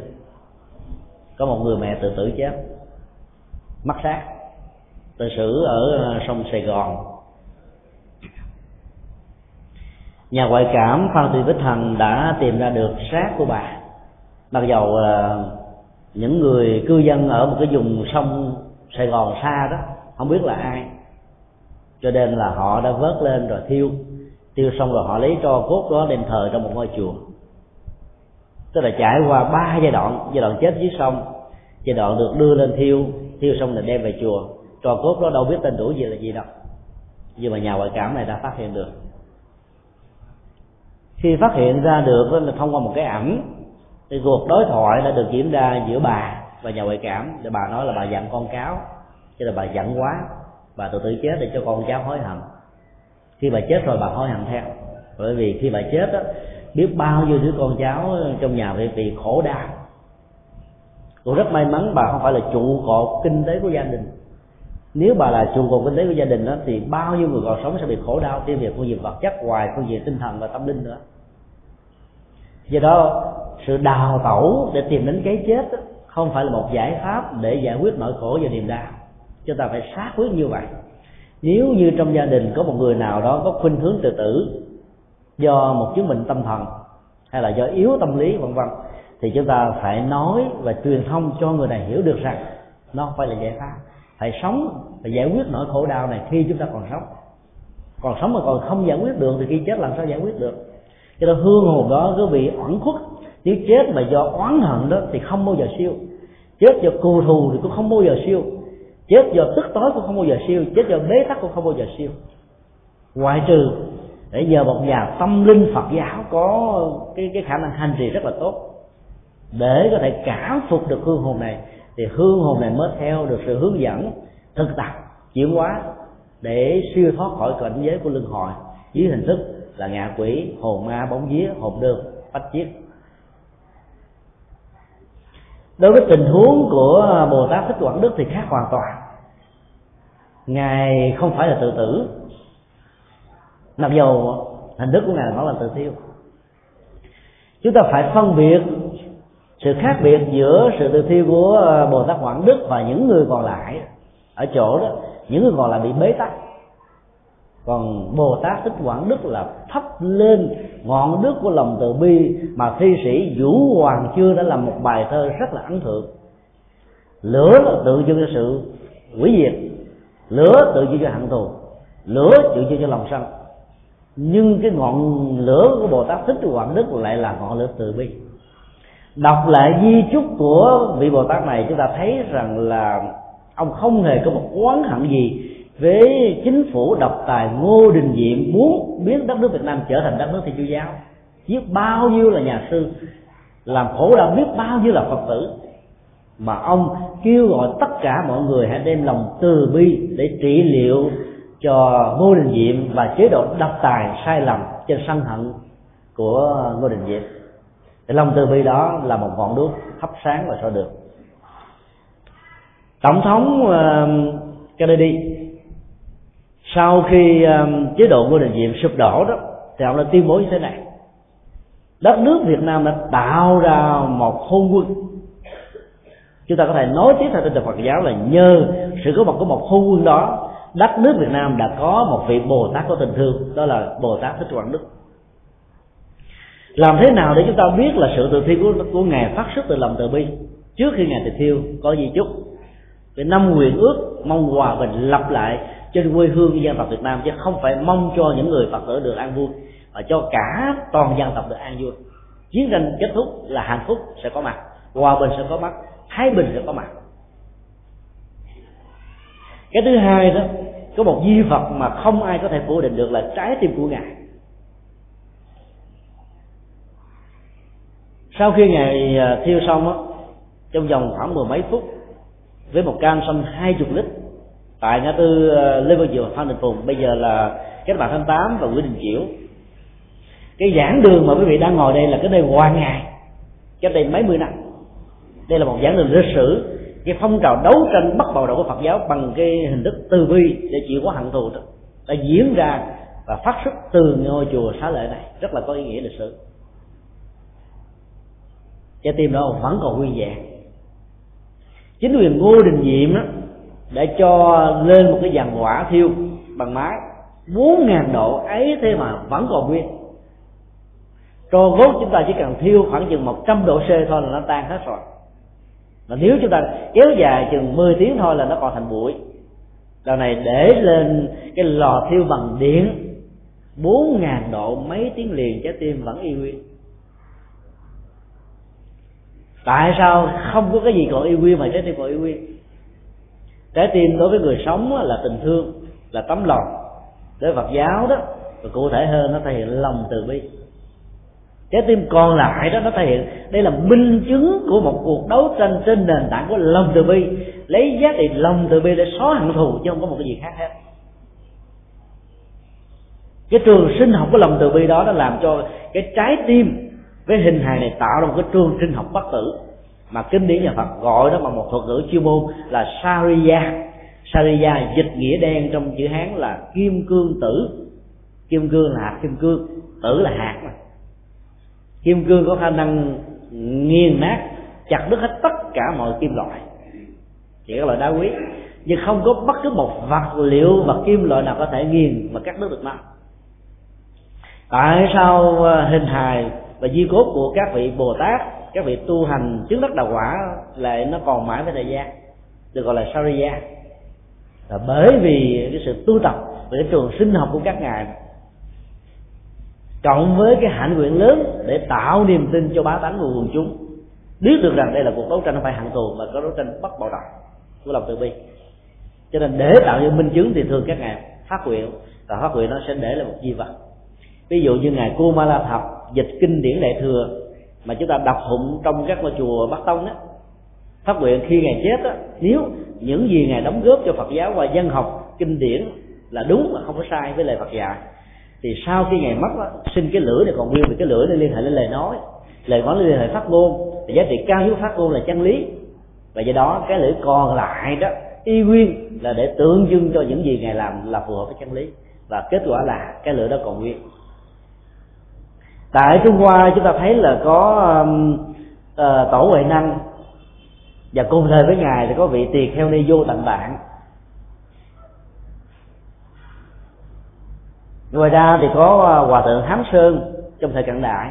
Gần nhất vào năm 63 thì có hòa thượng um, Khê thiền sư Quỳ Khê. Thì Trung Hoa là có bốn ờ, cái cái uh, di thể không hề có ướp sát gì cả mà vẫn tồn tại với năm tháng ngày giờ. Việt Nam ta có đến sáu cái nhục thể toàn thân như vậy. Hòa thượng Vũ Khắc Minh, Hòa thượng Vũ Khắc Thường, Tiền sư Như Trí, Tiền sư uh, uh, Trương Chuyết Rồi còn hai thiền sư nữa chúng tôi quên tên Mới phát hiện trong vòng à, 10 năm trở lại đây đã miền Bắc Tại Thái Lan có một vị hòa thượng sáng lập ra An Nam tức là tông Phật giáo Thái Nam Phật giáo Việt của Việt Nam tại Thái Lan vẫn còn y nguyên cái dục thân của ngài như vậy là Việt Nam có đến bảy dục thân còn nguyên vẹn bên cạnh trái tim của Bồ Tát Thích Quảng Đức. Do đó sự kiện tự thi của Bồ Tát Thích Quảng Đức không thể gọi là tự vẫn. Và do vậy chúng ta không cần phải làm lễ cầu siêu ghi danh cầu siêu cho ngài. Ngài đang sống mà ngài đã, đã siêu sanh thoát quá rồi. Và dĩ nhiên khi ngài chết đó, ngài sẽ tiếp tục tái sanh lại cõi đời vì cái quyền của ngài rất là lớn. Nghiên cứu về cuộc đời của ngài chúng ta thấy là ngài đã cắt trên 34 ngôi chùa và cái ngôi di tích cuối cùng đó, trong cuộc đời hoàng quá trước khi ngài qua đời qua tự thiêu để thắp lên lửa từ bi xóa hận thù, đó là chùa quan thế âm, tại đường thích quảng đức, mang tên của ngài. Và sau khi cắt rồi, ngài không có ờ, giữ nó với mình và nhường lại cho một vị khác. Cái tinh thần vô ngã nó lớn lắm.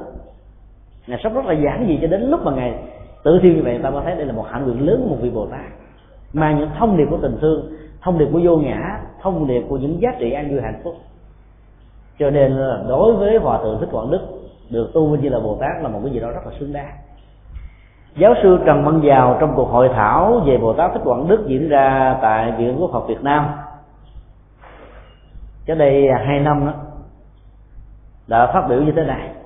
Nam mô bồ tát, đại bồ tát, đại bồ tát, vô quý bồ tát thích quảng đức và lập ba lần như vậy một nhà cộng sản, một nhà mát sức, đứng hoàn toàn ngược lại với phật giáo trước đây. Mà đã phải đọc vào một cái câu là nam mô bồ tát, đại bồ tát, vô ý đại bồ tát thích quảng đức. Chúng ta biết rằng là không phải là vô cớ. Tướng mai chí thọ có mặt trong ngày hội táo ngày đó cũng phải thừa nhận cái đóng góp của bồ tát thích quảng đức về phương diện từ bi, xóa hận thù. Chủ nghĩa cộng sản là chủ nghĩa đấu tranh giai cấp đấu tranh giai cấp nào cũng phát xuất từ hận thù.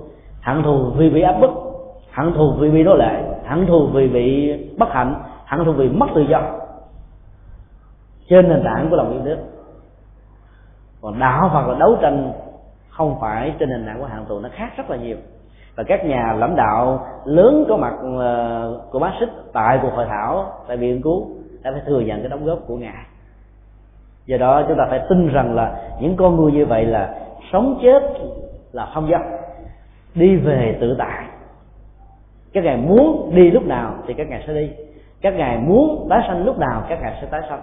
Cho nên trong luận câu xá một bộ lệnh khá quan trọng của phật giáo nói về uh, triết lý của tâm trong đó có cảnh giới của tái sanh. Thì có một câu nói như thế này. Có hai tình huống tái sanh theo nghiệp và tái sanh theo quyền phần lớn chúng ta là tái sanh theo nghiệp nghiệp nó dẫn dắt mình. Các chiến sĩ chết mà không được siêu là tái sanh theo cái nghiệp bị tiếc nuối, nghiệp không an tâm. Cho nên họ tồn tại trong cảnh giới của hồn ma bóng vía. Còn chúng ta tái sanh làm con người nhiều loài động vật nhiều loài chúng loại khác là tái sanh làm các loài đó. Là theo cái nghiệp mà họ đã tạo ra trong mấy mươi năm có mặt trên cuộc đời. Cái tình huống thứ hai là các vị đã chứng đắc. Thông dong vượt ra ngoài ba cõi, vượt ra ngoài càng khôn nhưng các ngài vì muốn hóa độ cho những người hữu duyên. Cho nên ngài đã phát nguyện có mặt ở cõi ta bà, hay là có mặt ở hành tinh khác thì có mặt ở việt nam, hay có mặt ở chỗ khác, là chuyện phát nguyện của các ngài. Ví dụ ờ, vị lạc ma ờ, các vị lạc ma của tây tạng đã phát nguyện tái sanh ở phương tây. Vị lạc ma nổi tiếng nhất bây giờ tái sanh là một người tây ban nha mà ở tuổi sáu trong một gia đình thiên chúa giáo, gặp các nhà sư tây tạng mà dám so đầu. Và chúng ta biết rằng là cái cái cái ảnh hưởng, cái nghiệp, hành vi hàng ngày của các ngài nó vẫn còn. Mạnh lắm, là vì do phát nguyện và nghiệp. Cho nên là ngài đã có mặt ở thế giới của đất nước tây ban nha, thiên chúa giáo. Thì các nhà sư tây tạng là theo di chúc là đến để nhận dạng lại và thuyết phục gia đình thiên chúa giáo này cho ngài à, à, này trở về lại à, tu viện đang tu học ở tại tu viện ờ, ờ, Sera Nam Ấn Độ. Trong truyền thống của Tây Tạng thì một vị cao tăng đó, thường ờ, là làm những cái lễ ban phúc cho bá tánh. Thì cái cách ban phúc là so đẫm theo truyền thống của Phật giáo. Dĩ nhiên là vị cao tăng này đã nhiều đề nhiều kiếp làm lễ so đẳng cho những vị khác rồi. Cho nên khi gặp các đồ đệ trực hệ của ngài đó thì vị lạc ma này mặc dù 6 tuổi chưa được phong chức, chưa được phục hồi, nhưng mà cảm thấy rất là gần gũi mà rờ vào đầu các vị hòa thượng mà cảm thấy thoải mái. Trẻ nít nào dám rờ đầu một ông già, mà rờ đầu theo cái cách so đẳng của phật giáo. Phải là cái người đã từng làm việc đó nhiều đời nhiều kiếp cho cái hạt giống này nó còn. Và cái trường sinh học đó nó làm cho vị lạc ma này phải thể hiện như vậy để giúp cho các đồ đệ của mình nhận dạng rằng là tôi là cái người hậu thân của vị lạc ma vừa qua đời, chứ không phải là một vị khác cái trường sinh học đó nó giúp cho các vị lạc ma này, mặc dù các vị lạc ma này không có năng lực ngoại cảm, mà cảm nhận được thông qua những kiểm chứng. Còn đức đạt lai lạc ma đó thì kiểm chứng bằng cách đó là lấy cái mắt kiến, cái gậy. Tại vì vị lạc lai lạc ma thứ 13 sử dụng một mắt kiến rất là là cổ cũ. Rồi những ứng cử viên của tái sanh đó được lần lượt đi ngang qua. Nếu là một đứa trẻ nít bình thường không phải là tái sanh, hậu thân của ngài thì sẽ chọn lấy cái cái mắt kiến có mạ vàng, kim cương học son và đẹp. Và lần này đó, cái người tái sanh, tức là Kundun đã chọn lấy đúng cái mắt kính mà ngài đã sử dụng mấy mươi năm gắn bó đọc kinh của ngài. Cái cây gậy đã giúp cho ngài đi từng bước thảnh thơi. Nó nó có những cái cây gậy phó bản, giống y hệt vậy thôi. Chỉ có người tạo ra đó làm cái dấu hiệu nhỏ trên đó thôi. Ấy thế mà chỉ có ngài Kundun mới nhận ra được đây là cái gậy mình đã sử dụng mấy mươi năm trong đời ở đời thứ 13 cho đó nó đều liên hệ đến năng lực ngoại cảm. Và nó liên hệ đến cái trường sinh học của những vật liệu mình đã sử dụng. Nó tạo ra một cái cộng nghiệp giữa mình và cái vật liệu đó. Những kỹ vật tại sao chúng ta thấy những kỹ vật đẹp nó liên hệ đến hạnh phúc gia đình của mình mình không quên được? Mỗi lần nhìn thấy cái hình ảnh đó thôi chúng ta uh, buồn nhớ là một cái quãng đời rất hạnh phúc với cái người thân người thương của mình. Kỹ vật đó nó được đưa vào lòng vào một cái trường sinh học cho đến lúc nào chúng ta giải tỏa được cái đó thì trường sinh học của đó nó bị tan đi thôi ở mức độ nhất định nào đó. Cho nên ờ, chúng ta thấy là tất cả những ờ, sự kiện này nó đều là có thật. Và những vị mà tu chứng đắc đạo quả của Phật giáo đó sẽ không bị ảnh hưởng của nghiệp tái sanh. Vì vậy đó các ngài khi vừa tắt thở cái chết của lâm sàng về y học đó, vừa được kết thúc là đồng lúc đó các ngài tái sanh theo nguyện đi vào một cảnh giới nào đó để tiếp tục cái hành nguyện dấn thân ta còn dở dang của các ngài thôi đây là một sự kiện là hoàn toàn chuẩn xác và chúng ta phải tin. Nhờ vào Phật giáo Tây Tạng mà hiện tượng tái sanh đó, đó đã được cả thế giới phương Tây chấp nhận. Có một vị lạc ma hàng ngày đó thì ờ, ra ngắm ờ, các loại cây và thích ngắm hoa lắm. Cái hoa mà ấn tượng nhất vì lạc hoa này là hoa hướng dương bởi vì lạc ma này có một nụ cười rất là lạ. Mỗi lần cười thì ngã như thế này và hai bàn tay dơ ra, hai bàn chữ bác và cười khá khả khả khả thì người ta cũng mô tả dựa vào cái di chúc của vị lạc ma này để tìm hậu thân.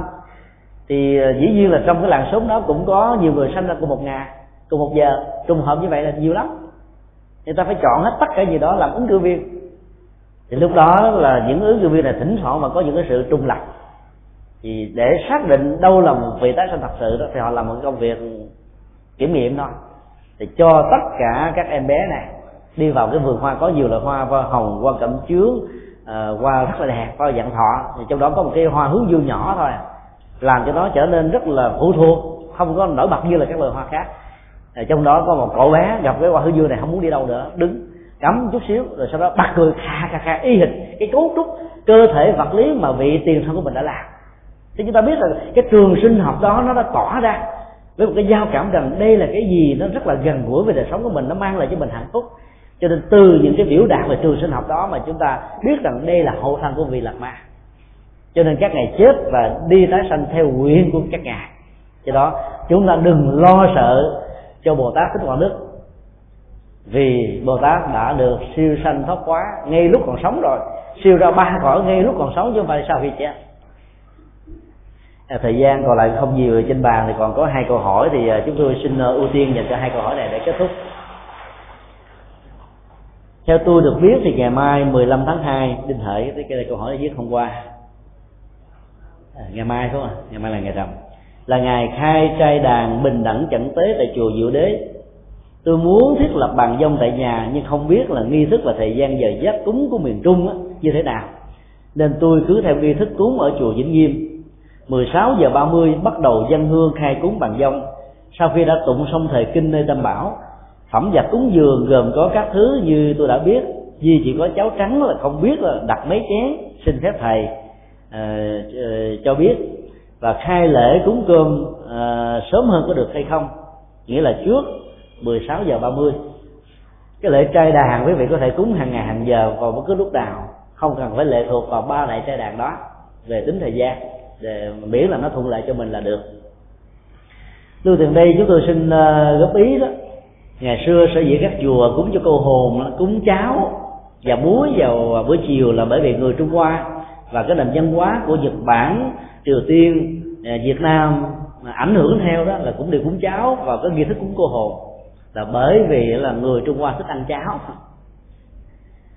Họ ăn cháo buổi sáng, ăn cháo buổi chiều nó có thể có lý do kinh tế trong một giai đoạn lịch sử, nhưng mà nó tạo ra cái phong tục tập quán về ẩm thực dân hóa ẩm thực. Còn người việt nam đâu khoái cháo, thấy không à không có khoái cháo. Việt nam là khoái cơm, ăn cơm, nghiện cơm. Và mỗi người nó có một cái cơn nghiện về cái ờ, các cái đối tượng phẩm vật mình ăn khác nhau. Do đó bây giờ mà cúng cháo hương linh không đến đâu. Lạc dấp là họ ăn được, ăn xong lỏng ruột, lỏng bụng cúng muối là càng lại hư lên càng chán nữa mặn lè mặn lét ăn vô phù thủng luôn. Nó chơi vậy thôi. Chúng ta có thể cúng uh, rất là đa dạng bánh trái phẩm vật càng nhiều càng tốt. Thì các hương hồn á mỗi người có sở thích khác nhau. Nhất là các cô hồn nít đó là thích ờ, sô cô la sô cô la của hoa kỳ kìa chứ không phải sô cô la việt nam. Hoặc pha đường quá chắc không nó không thích đâu. Thì cúng nhiều mặc dù họ ăn không được. Nhưng cái ảo giác được thỏa mãn sự ăn không qua một cái cúng làm cho họ đến tới một trai đàn. Và khi đến trai đàn, họ sẽ nghe được cái nghi thức cúng trai đàn để siêu sanh thoát qua. Cái trọng tâm của nghi thức nằm ở chỗ này. Không có cúng thì không ai đến đâu. Phải có cúng. Dân gian thường nói là lúa thóc đến đâu, mùa câu đến đó. Không có lúa thóc mùa câu đâu đến, làm gì? Phải có cúng, bài biện càng nhiều, càng sôm tụ, càng càng càng phong phú chừng nào thì các hương hồn đến đông chừng đó. Do đó quý vị phải mạnh dạng cúng ờ, bằng nhiều phẩm vật khác nhau cái thứ hai thì cái nghi thức cúng cô hồn ở chiều, buổi chiều ở tại các chùa nó còn có sự quán tưởng. Từ một phật mà chúng ta quán ra hà sa các phật, thì cái năng lực quán tưởng nó có thể không là, nó nằm vào cái năng lực tu tập của hành giả. Mình có thể quán cháo trắng trở thành ờ, cháo huyết, trở thành cháo ngon. Ờ, quán một hạt cơm mà trở thành như là một cái tôm, cơm dương châu cũng được, thì các hương hồn có thể ăn thông qua sự quán đó. Nhưng mà đòi hỏi chúng ta phải có năng lực hành trì thật tốt còn nếu mà mình chưa có được năng lực này thì cúng ờ, phẩm vật ngon chút xíu. Chỉ như là đừng có cúng món ghiền cho thân bằng quý thuộc của mình, họ đi không nổi đâu á. Có nhiều người nói, ông của tôi lúc còn sống là uống bia ba số ba số ba. Nó là bia hurricane có người nói, ôi, ông tôi thích là rượu đế ờ, nếp than ở gò công, gò đen gì đó. Cho nên cúng món đó, cúng món đó uống vô xỉn luôn, đi không nổi. Là sao nghe kinh được cho nên cúng là tượng trưng, chúng ta phải lưu ý cái này. Đừng cúng mặn vì tạo nghiệp sát sanh đừng cúng tam sinh vì người chết không ăn được mà tội sẽ tăng và phước sẽ bị giảm. Đừng cúng bằng các nghi thức à, nhạc à, nhạc của dân tộc Việt Nam nó buồn thiêu thiểu buồn thâm thảm buồn đến độ người chết nghe rồi không muốn siêu luôn. Đừng có cúng nhạc tây nghe rồi vui quá ham vui quá không muốn ra đi. Là cúng bằng những thầy kinh. Người phật tử phải cúng một cách hết sức đơn giản. Các nghi thức tẩn liệt của mình đó kinh điển là quan trọng chứ đừng có mời kèn tây kèn ta đến. Đừng thơi khóc bước. Và do đó đừng bao giờ quan vào các nhà hoàng tập thể của người trung hoa. Vì cho đó đèn kèn trống tất cả mọi thứ. Hát bội hồ quảng cả cái lương cũng có. Làm cho hư linh phân tâm không biết nghe cái gì tiếp nhận cái gì. Còn là người phật tử nếu được chúng ta hoàng tại các chùa. Chùa sẽ lệ có một nhà hoàng rất là trang nghiêm yên tĩnh. À, một ngày có mấy thời kinh chùa vĩnh nghiêm chùa ấn quang và nhiều ngôi chùa khác chúng ta nên tổ chức một cách rất là giản đơn mà kết quả trị liệu tâm linh cho các hư linh nó lại có. Do đó là cúng là, là, là nó chỉ là một cái mặc định thôi để giúp cho hư linh về. Nhờ đó họ siêu sanh thoát quá thông qua việc giải mở được tất cả những cái gút mắt. Chứ bằng không thì họ sẽ khó được siêu. Một câu hỏi khác là người thân của mình nếu đem về chùa cầu siêu liệu họ có được hiểu và được siêu hay không. Hoặc là khi không được đem về chùa nhưng con cái hết lòng tụng kinh ở nhà, thì liệu hương linh nó có cảm ứng để nghe và có được siêu sanh hay không? Cái câu hỏi thắc mắc này cũng là câu hỏi thắc mắc có hàng ngàn, hàng triệu phật tử khác nhau. Theo tinh thần phật dạy đó, cái ngôi nhà nó nó có nhiều cái kỷ niệm của hạnh phúc. Nhất là ngôi nhà do chính hương linh đó tạo ra bằng mồ hôi và nước mắt của mình cái khuynh hướng các hương linh sẽ tồn tại ở cái chỗ người đó chết ở cái ngôi nhà mà người đó đã xây dựng ở những cái kỹ vật mà người đó có được hạnh phúc ở những cái niềm vui mà người đó mỗi lần nhớ đến là không bao giờ muốn quên. Thì cái ngôi nhà là cái cái mà nó gắn liền với mấy chục năm trong cuộc đời của người đó. Hạnh phúc ấy ăn của vợ chồng hạnh phúc uh, chăm sóc giữa cha mẹ và con cái hạnh phúc và những người người thân nó đều nằm ở tại ngôi nhà chứ không phải là ở ngoài đường thì hương linh có cái hướng về nhà nhiều. Nếu chúng ta tổ chức cúng gì siêu các ngày tuần thất và các lễ dỗ tại chùa thì, thì hương linh sẽ được lệ lạc. Vì hương linh sẽ được triệu thỉnh về ngôi chùa. Ở chùa mỗi ngày có bốn thầy kinh. Các thông điệp thì giờ vô thường vô ngã đó để mang cách trị liệu hương linh sẽ được nghe hàng ngày hàng giờ. Và do đó được quý thầy quý sư cô hướng dẫn chu đáo tới đây tới chốt hương linh sẽ tốt hơn. Còn về nhà đó mặc dù mở băng kinh ra nhưng mà vừa nghe mà vừa nhìn thấy cái hình của mình quá đẹp. Treo cả ba bốn thước ở trong nhà nếu nhà giàu. Hoặc là giống như là Alice Presley của Hoa Kỳ là một diễn viên điện ảnh nổi tiếng là một nhạc sĩ nhạc rock nổi tiếng. Cái nhà của ông á, mỗi một năm như vậy có thể tìm được khoảng năm mươi mấy triệu đô la Hoa Kỳ. Thông qua cái tiền bán vé tham quan thôi. Trong đó tất cả các kỹ vật của ông được trưng bày một cách có bài bản để hướng dẫn có người thuyết minh dẫn đi kỹ lưỡng lắm đến đây mà không đến tham quan ta nói là chưa phải là đến hoa kỳ. Thì những người chết như vậy khó được siêu lắm. Cái kỹ vật của họ được trưng bày nhiều quá. Họ họ nhìn thấy là hàng ngàn người lũ lượt đi thăm viếng họ, hàng ngàn giờ cho họ họ tiếc nuối, họ hạnh phúc quá, họ giữ mãi với cõi âm thôi. Do đó đó, cái phần thờ phượng trong nhà phải rất đơn giản. Các cái di ảnh nó thì đừng có để, nhất là cốt không nên để ở nhà. Thì hương linh sẽ bám vào cái đó như là hình hài cuối cùng của mình càng bám vào thì không ra đi được. Thì ở cúng ở chùa là tốt nhất. Giá trị thứ hai của cúng ở chùa đó là như thế này. Nếu tôi cúng ở nhà đó thì thân bằng quý thuộc đến nhà nhậu rượu cờ bạc đối với người nam đánh bài tứ sắc và tâm sự đối với người nữ. Cái giá trị tâm linh tình làng nghĩa sớm nó mất đi hết thông qua các cái cái, cái hữu tục này. Còn khi chúng ta thỉnh mời thân bằng quyến thuộc người thân tới chùa để làm dỗ cho một người quá cố đó chúng ta đâu thể ăn mặn đâu thể uống rượu, đâu thể ăn thịt. Như vậy, ngày hôm đó cái chất liệu tâm linh thông qua cái nghi thức này nó làm cho người thân của mình gieo được một hạt giống đối với Phật pháp. Cái thứ hai nữa đó thì họ không thể gieo những nghiệp xấu ảnh hưởng đến hương linh được. Và do đó đó, trong một cái không gian tâm linh với trường sinh học tâm linh tập thể của ngôi chùa, nó tỏ ra từ lúc được xây dựng cho đến bây giờ, tác động một cách rất là tích cực làm cho tâm của những người này được nhẹ nhõm. Và nếu như có được sự hướng dẫn, có nghệ thuật của một vị sư có một sư cô, thì những người đó sau bảy tuần thất sẽ trở thành phật tử thuần thật cái giá trị đạo đức tâm linh đó không thể phủ định được. Cho nên là những người phật tử và biết là người thân của mình chưa tin phật pháp, thì những cái lễ cúng dỗ gì đó nên tổ chức linh đình tại chùa để cho người thân mình được nghe. Và chúng ta phải thỉnh mời vị trụ trì nhân cái ngày lễ do đó thuyết pháp giảng kinh. Hoặc là trong lúc đọc tắt bạch cúng dường trai tăng đó, đã thuyết pháp và chúng ta phải cung cấp những dữ liệu về sự bế tắc của người thân của mình. Cái gút bế tắc nó nằm ở chỗ nào? Chúng ta phải cung cấp dữ liệu đó càng chuẩn xác, càng nhiều là càng tốt. Thì lúc đó bài pháp này sẽ sấy sâu vào trọng tâm của những bế tắc trong gia đình của mình. Và nói như vậy đó, thì những người đó nghe, trời ông thầy này, ông đi guốc trong trong tim của mình. Ông hiểu gia đình của mình, cho nên thành phục và dễ dàng quy hướng về tam bảo. Đó là cái cách thức chúng ta độ người thân của mình cúng tại chùa, có lệ cho hương linh, có lệ cho người thân, giá trị về trị liệu, giá trị về chuyển hóa rất là cao. Do đó, cúng tại nhà không tốt và giả sử có mở kinh suốt ngày, nó cũng không bằng. Vì hương linh nhìn thấy các kỹ vật nếu là một nhà nghiên cứu thì cái kỹ vật lớn nhất đó là cái thư viện, là cái bàn làm việc. Nếu hương linh đó là một người nội trợ, hàng ngày chu cấp ba bữa ăn cho chồng, cho con và hạnh phúc trong sự chu cấp này thì cái sự có mặt của họ phần lớn nó gắn liền với cái nhà bếp. Nếu hương linh đó là một cái người là là lính canh gác, cái tòa lâu đài, thì họ sẽ tồn tại và họ cứ không an tâm rằng có một người đạo chức nào đó sẽ vào lấy hết các bảo vật, các hiện vật ở đây.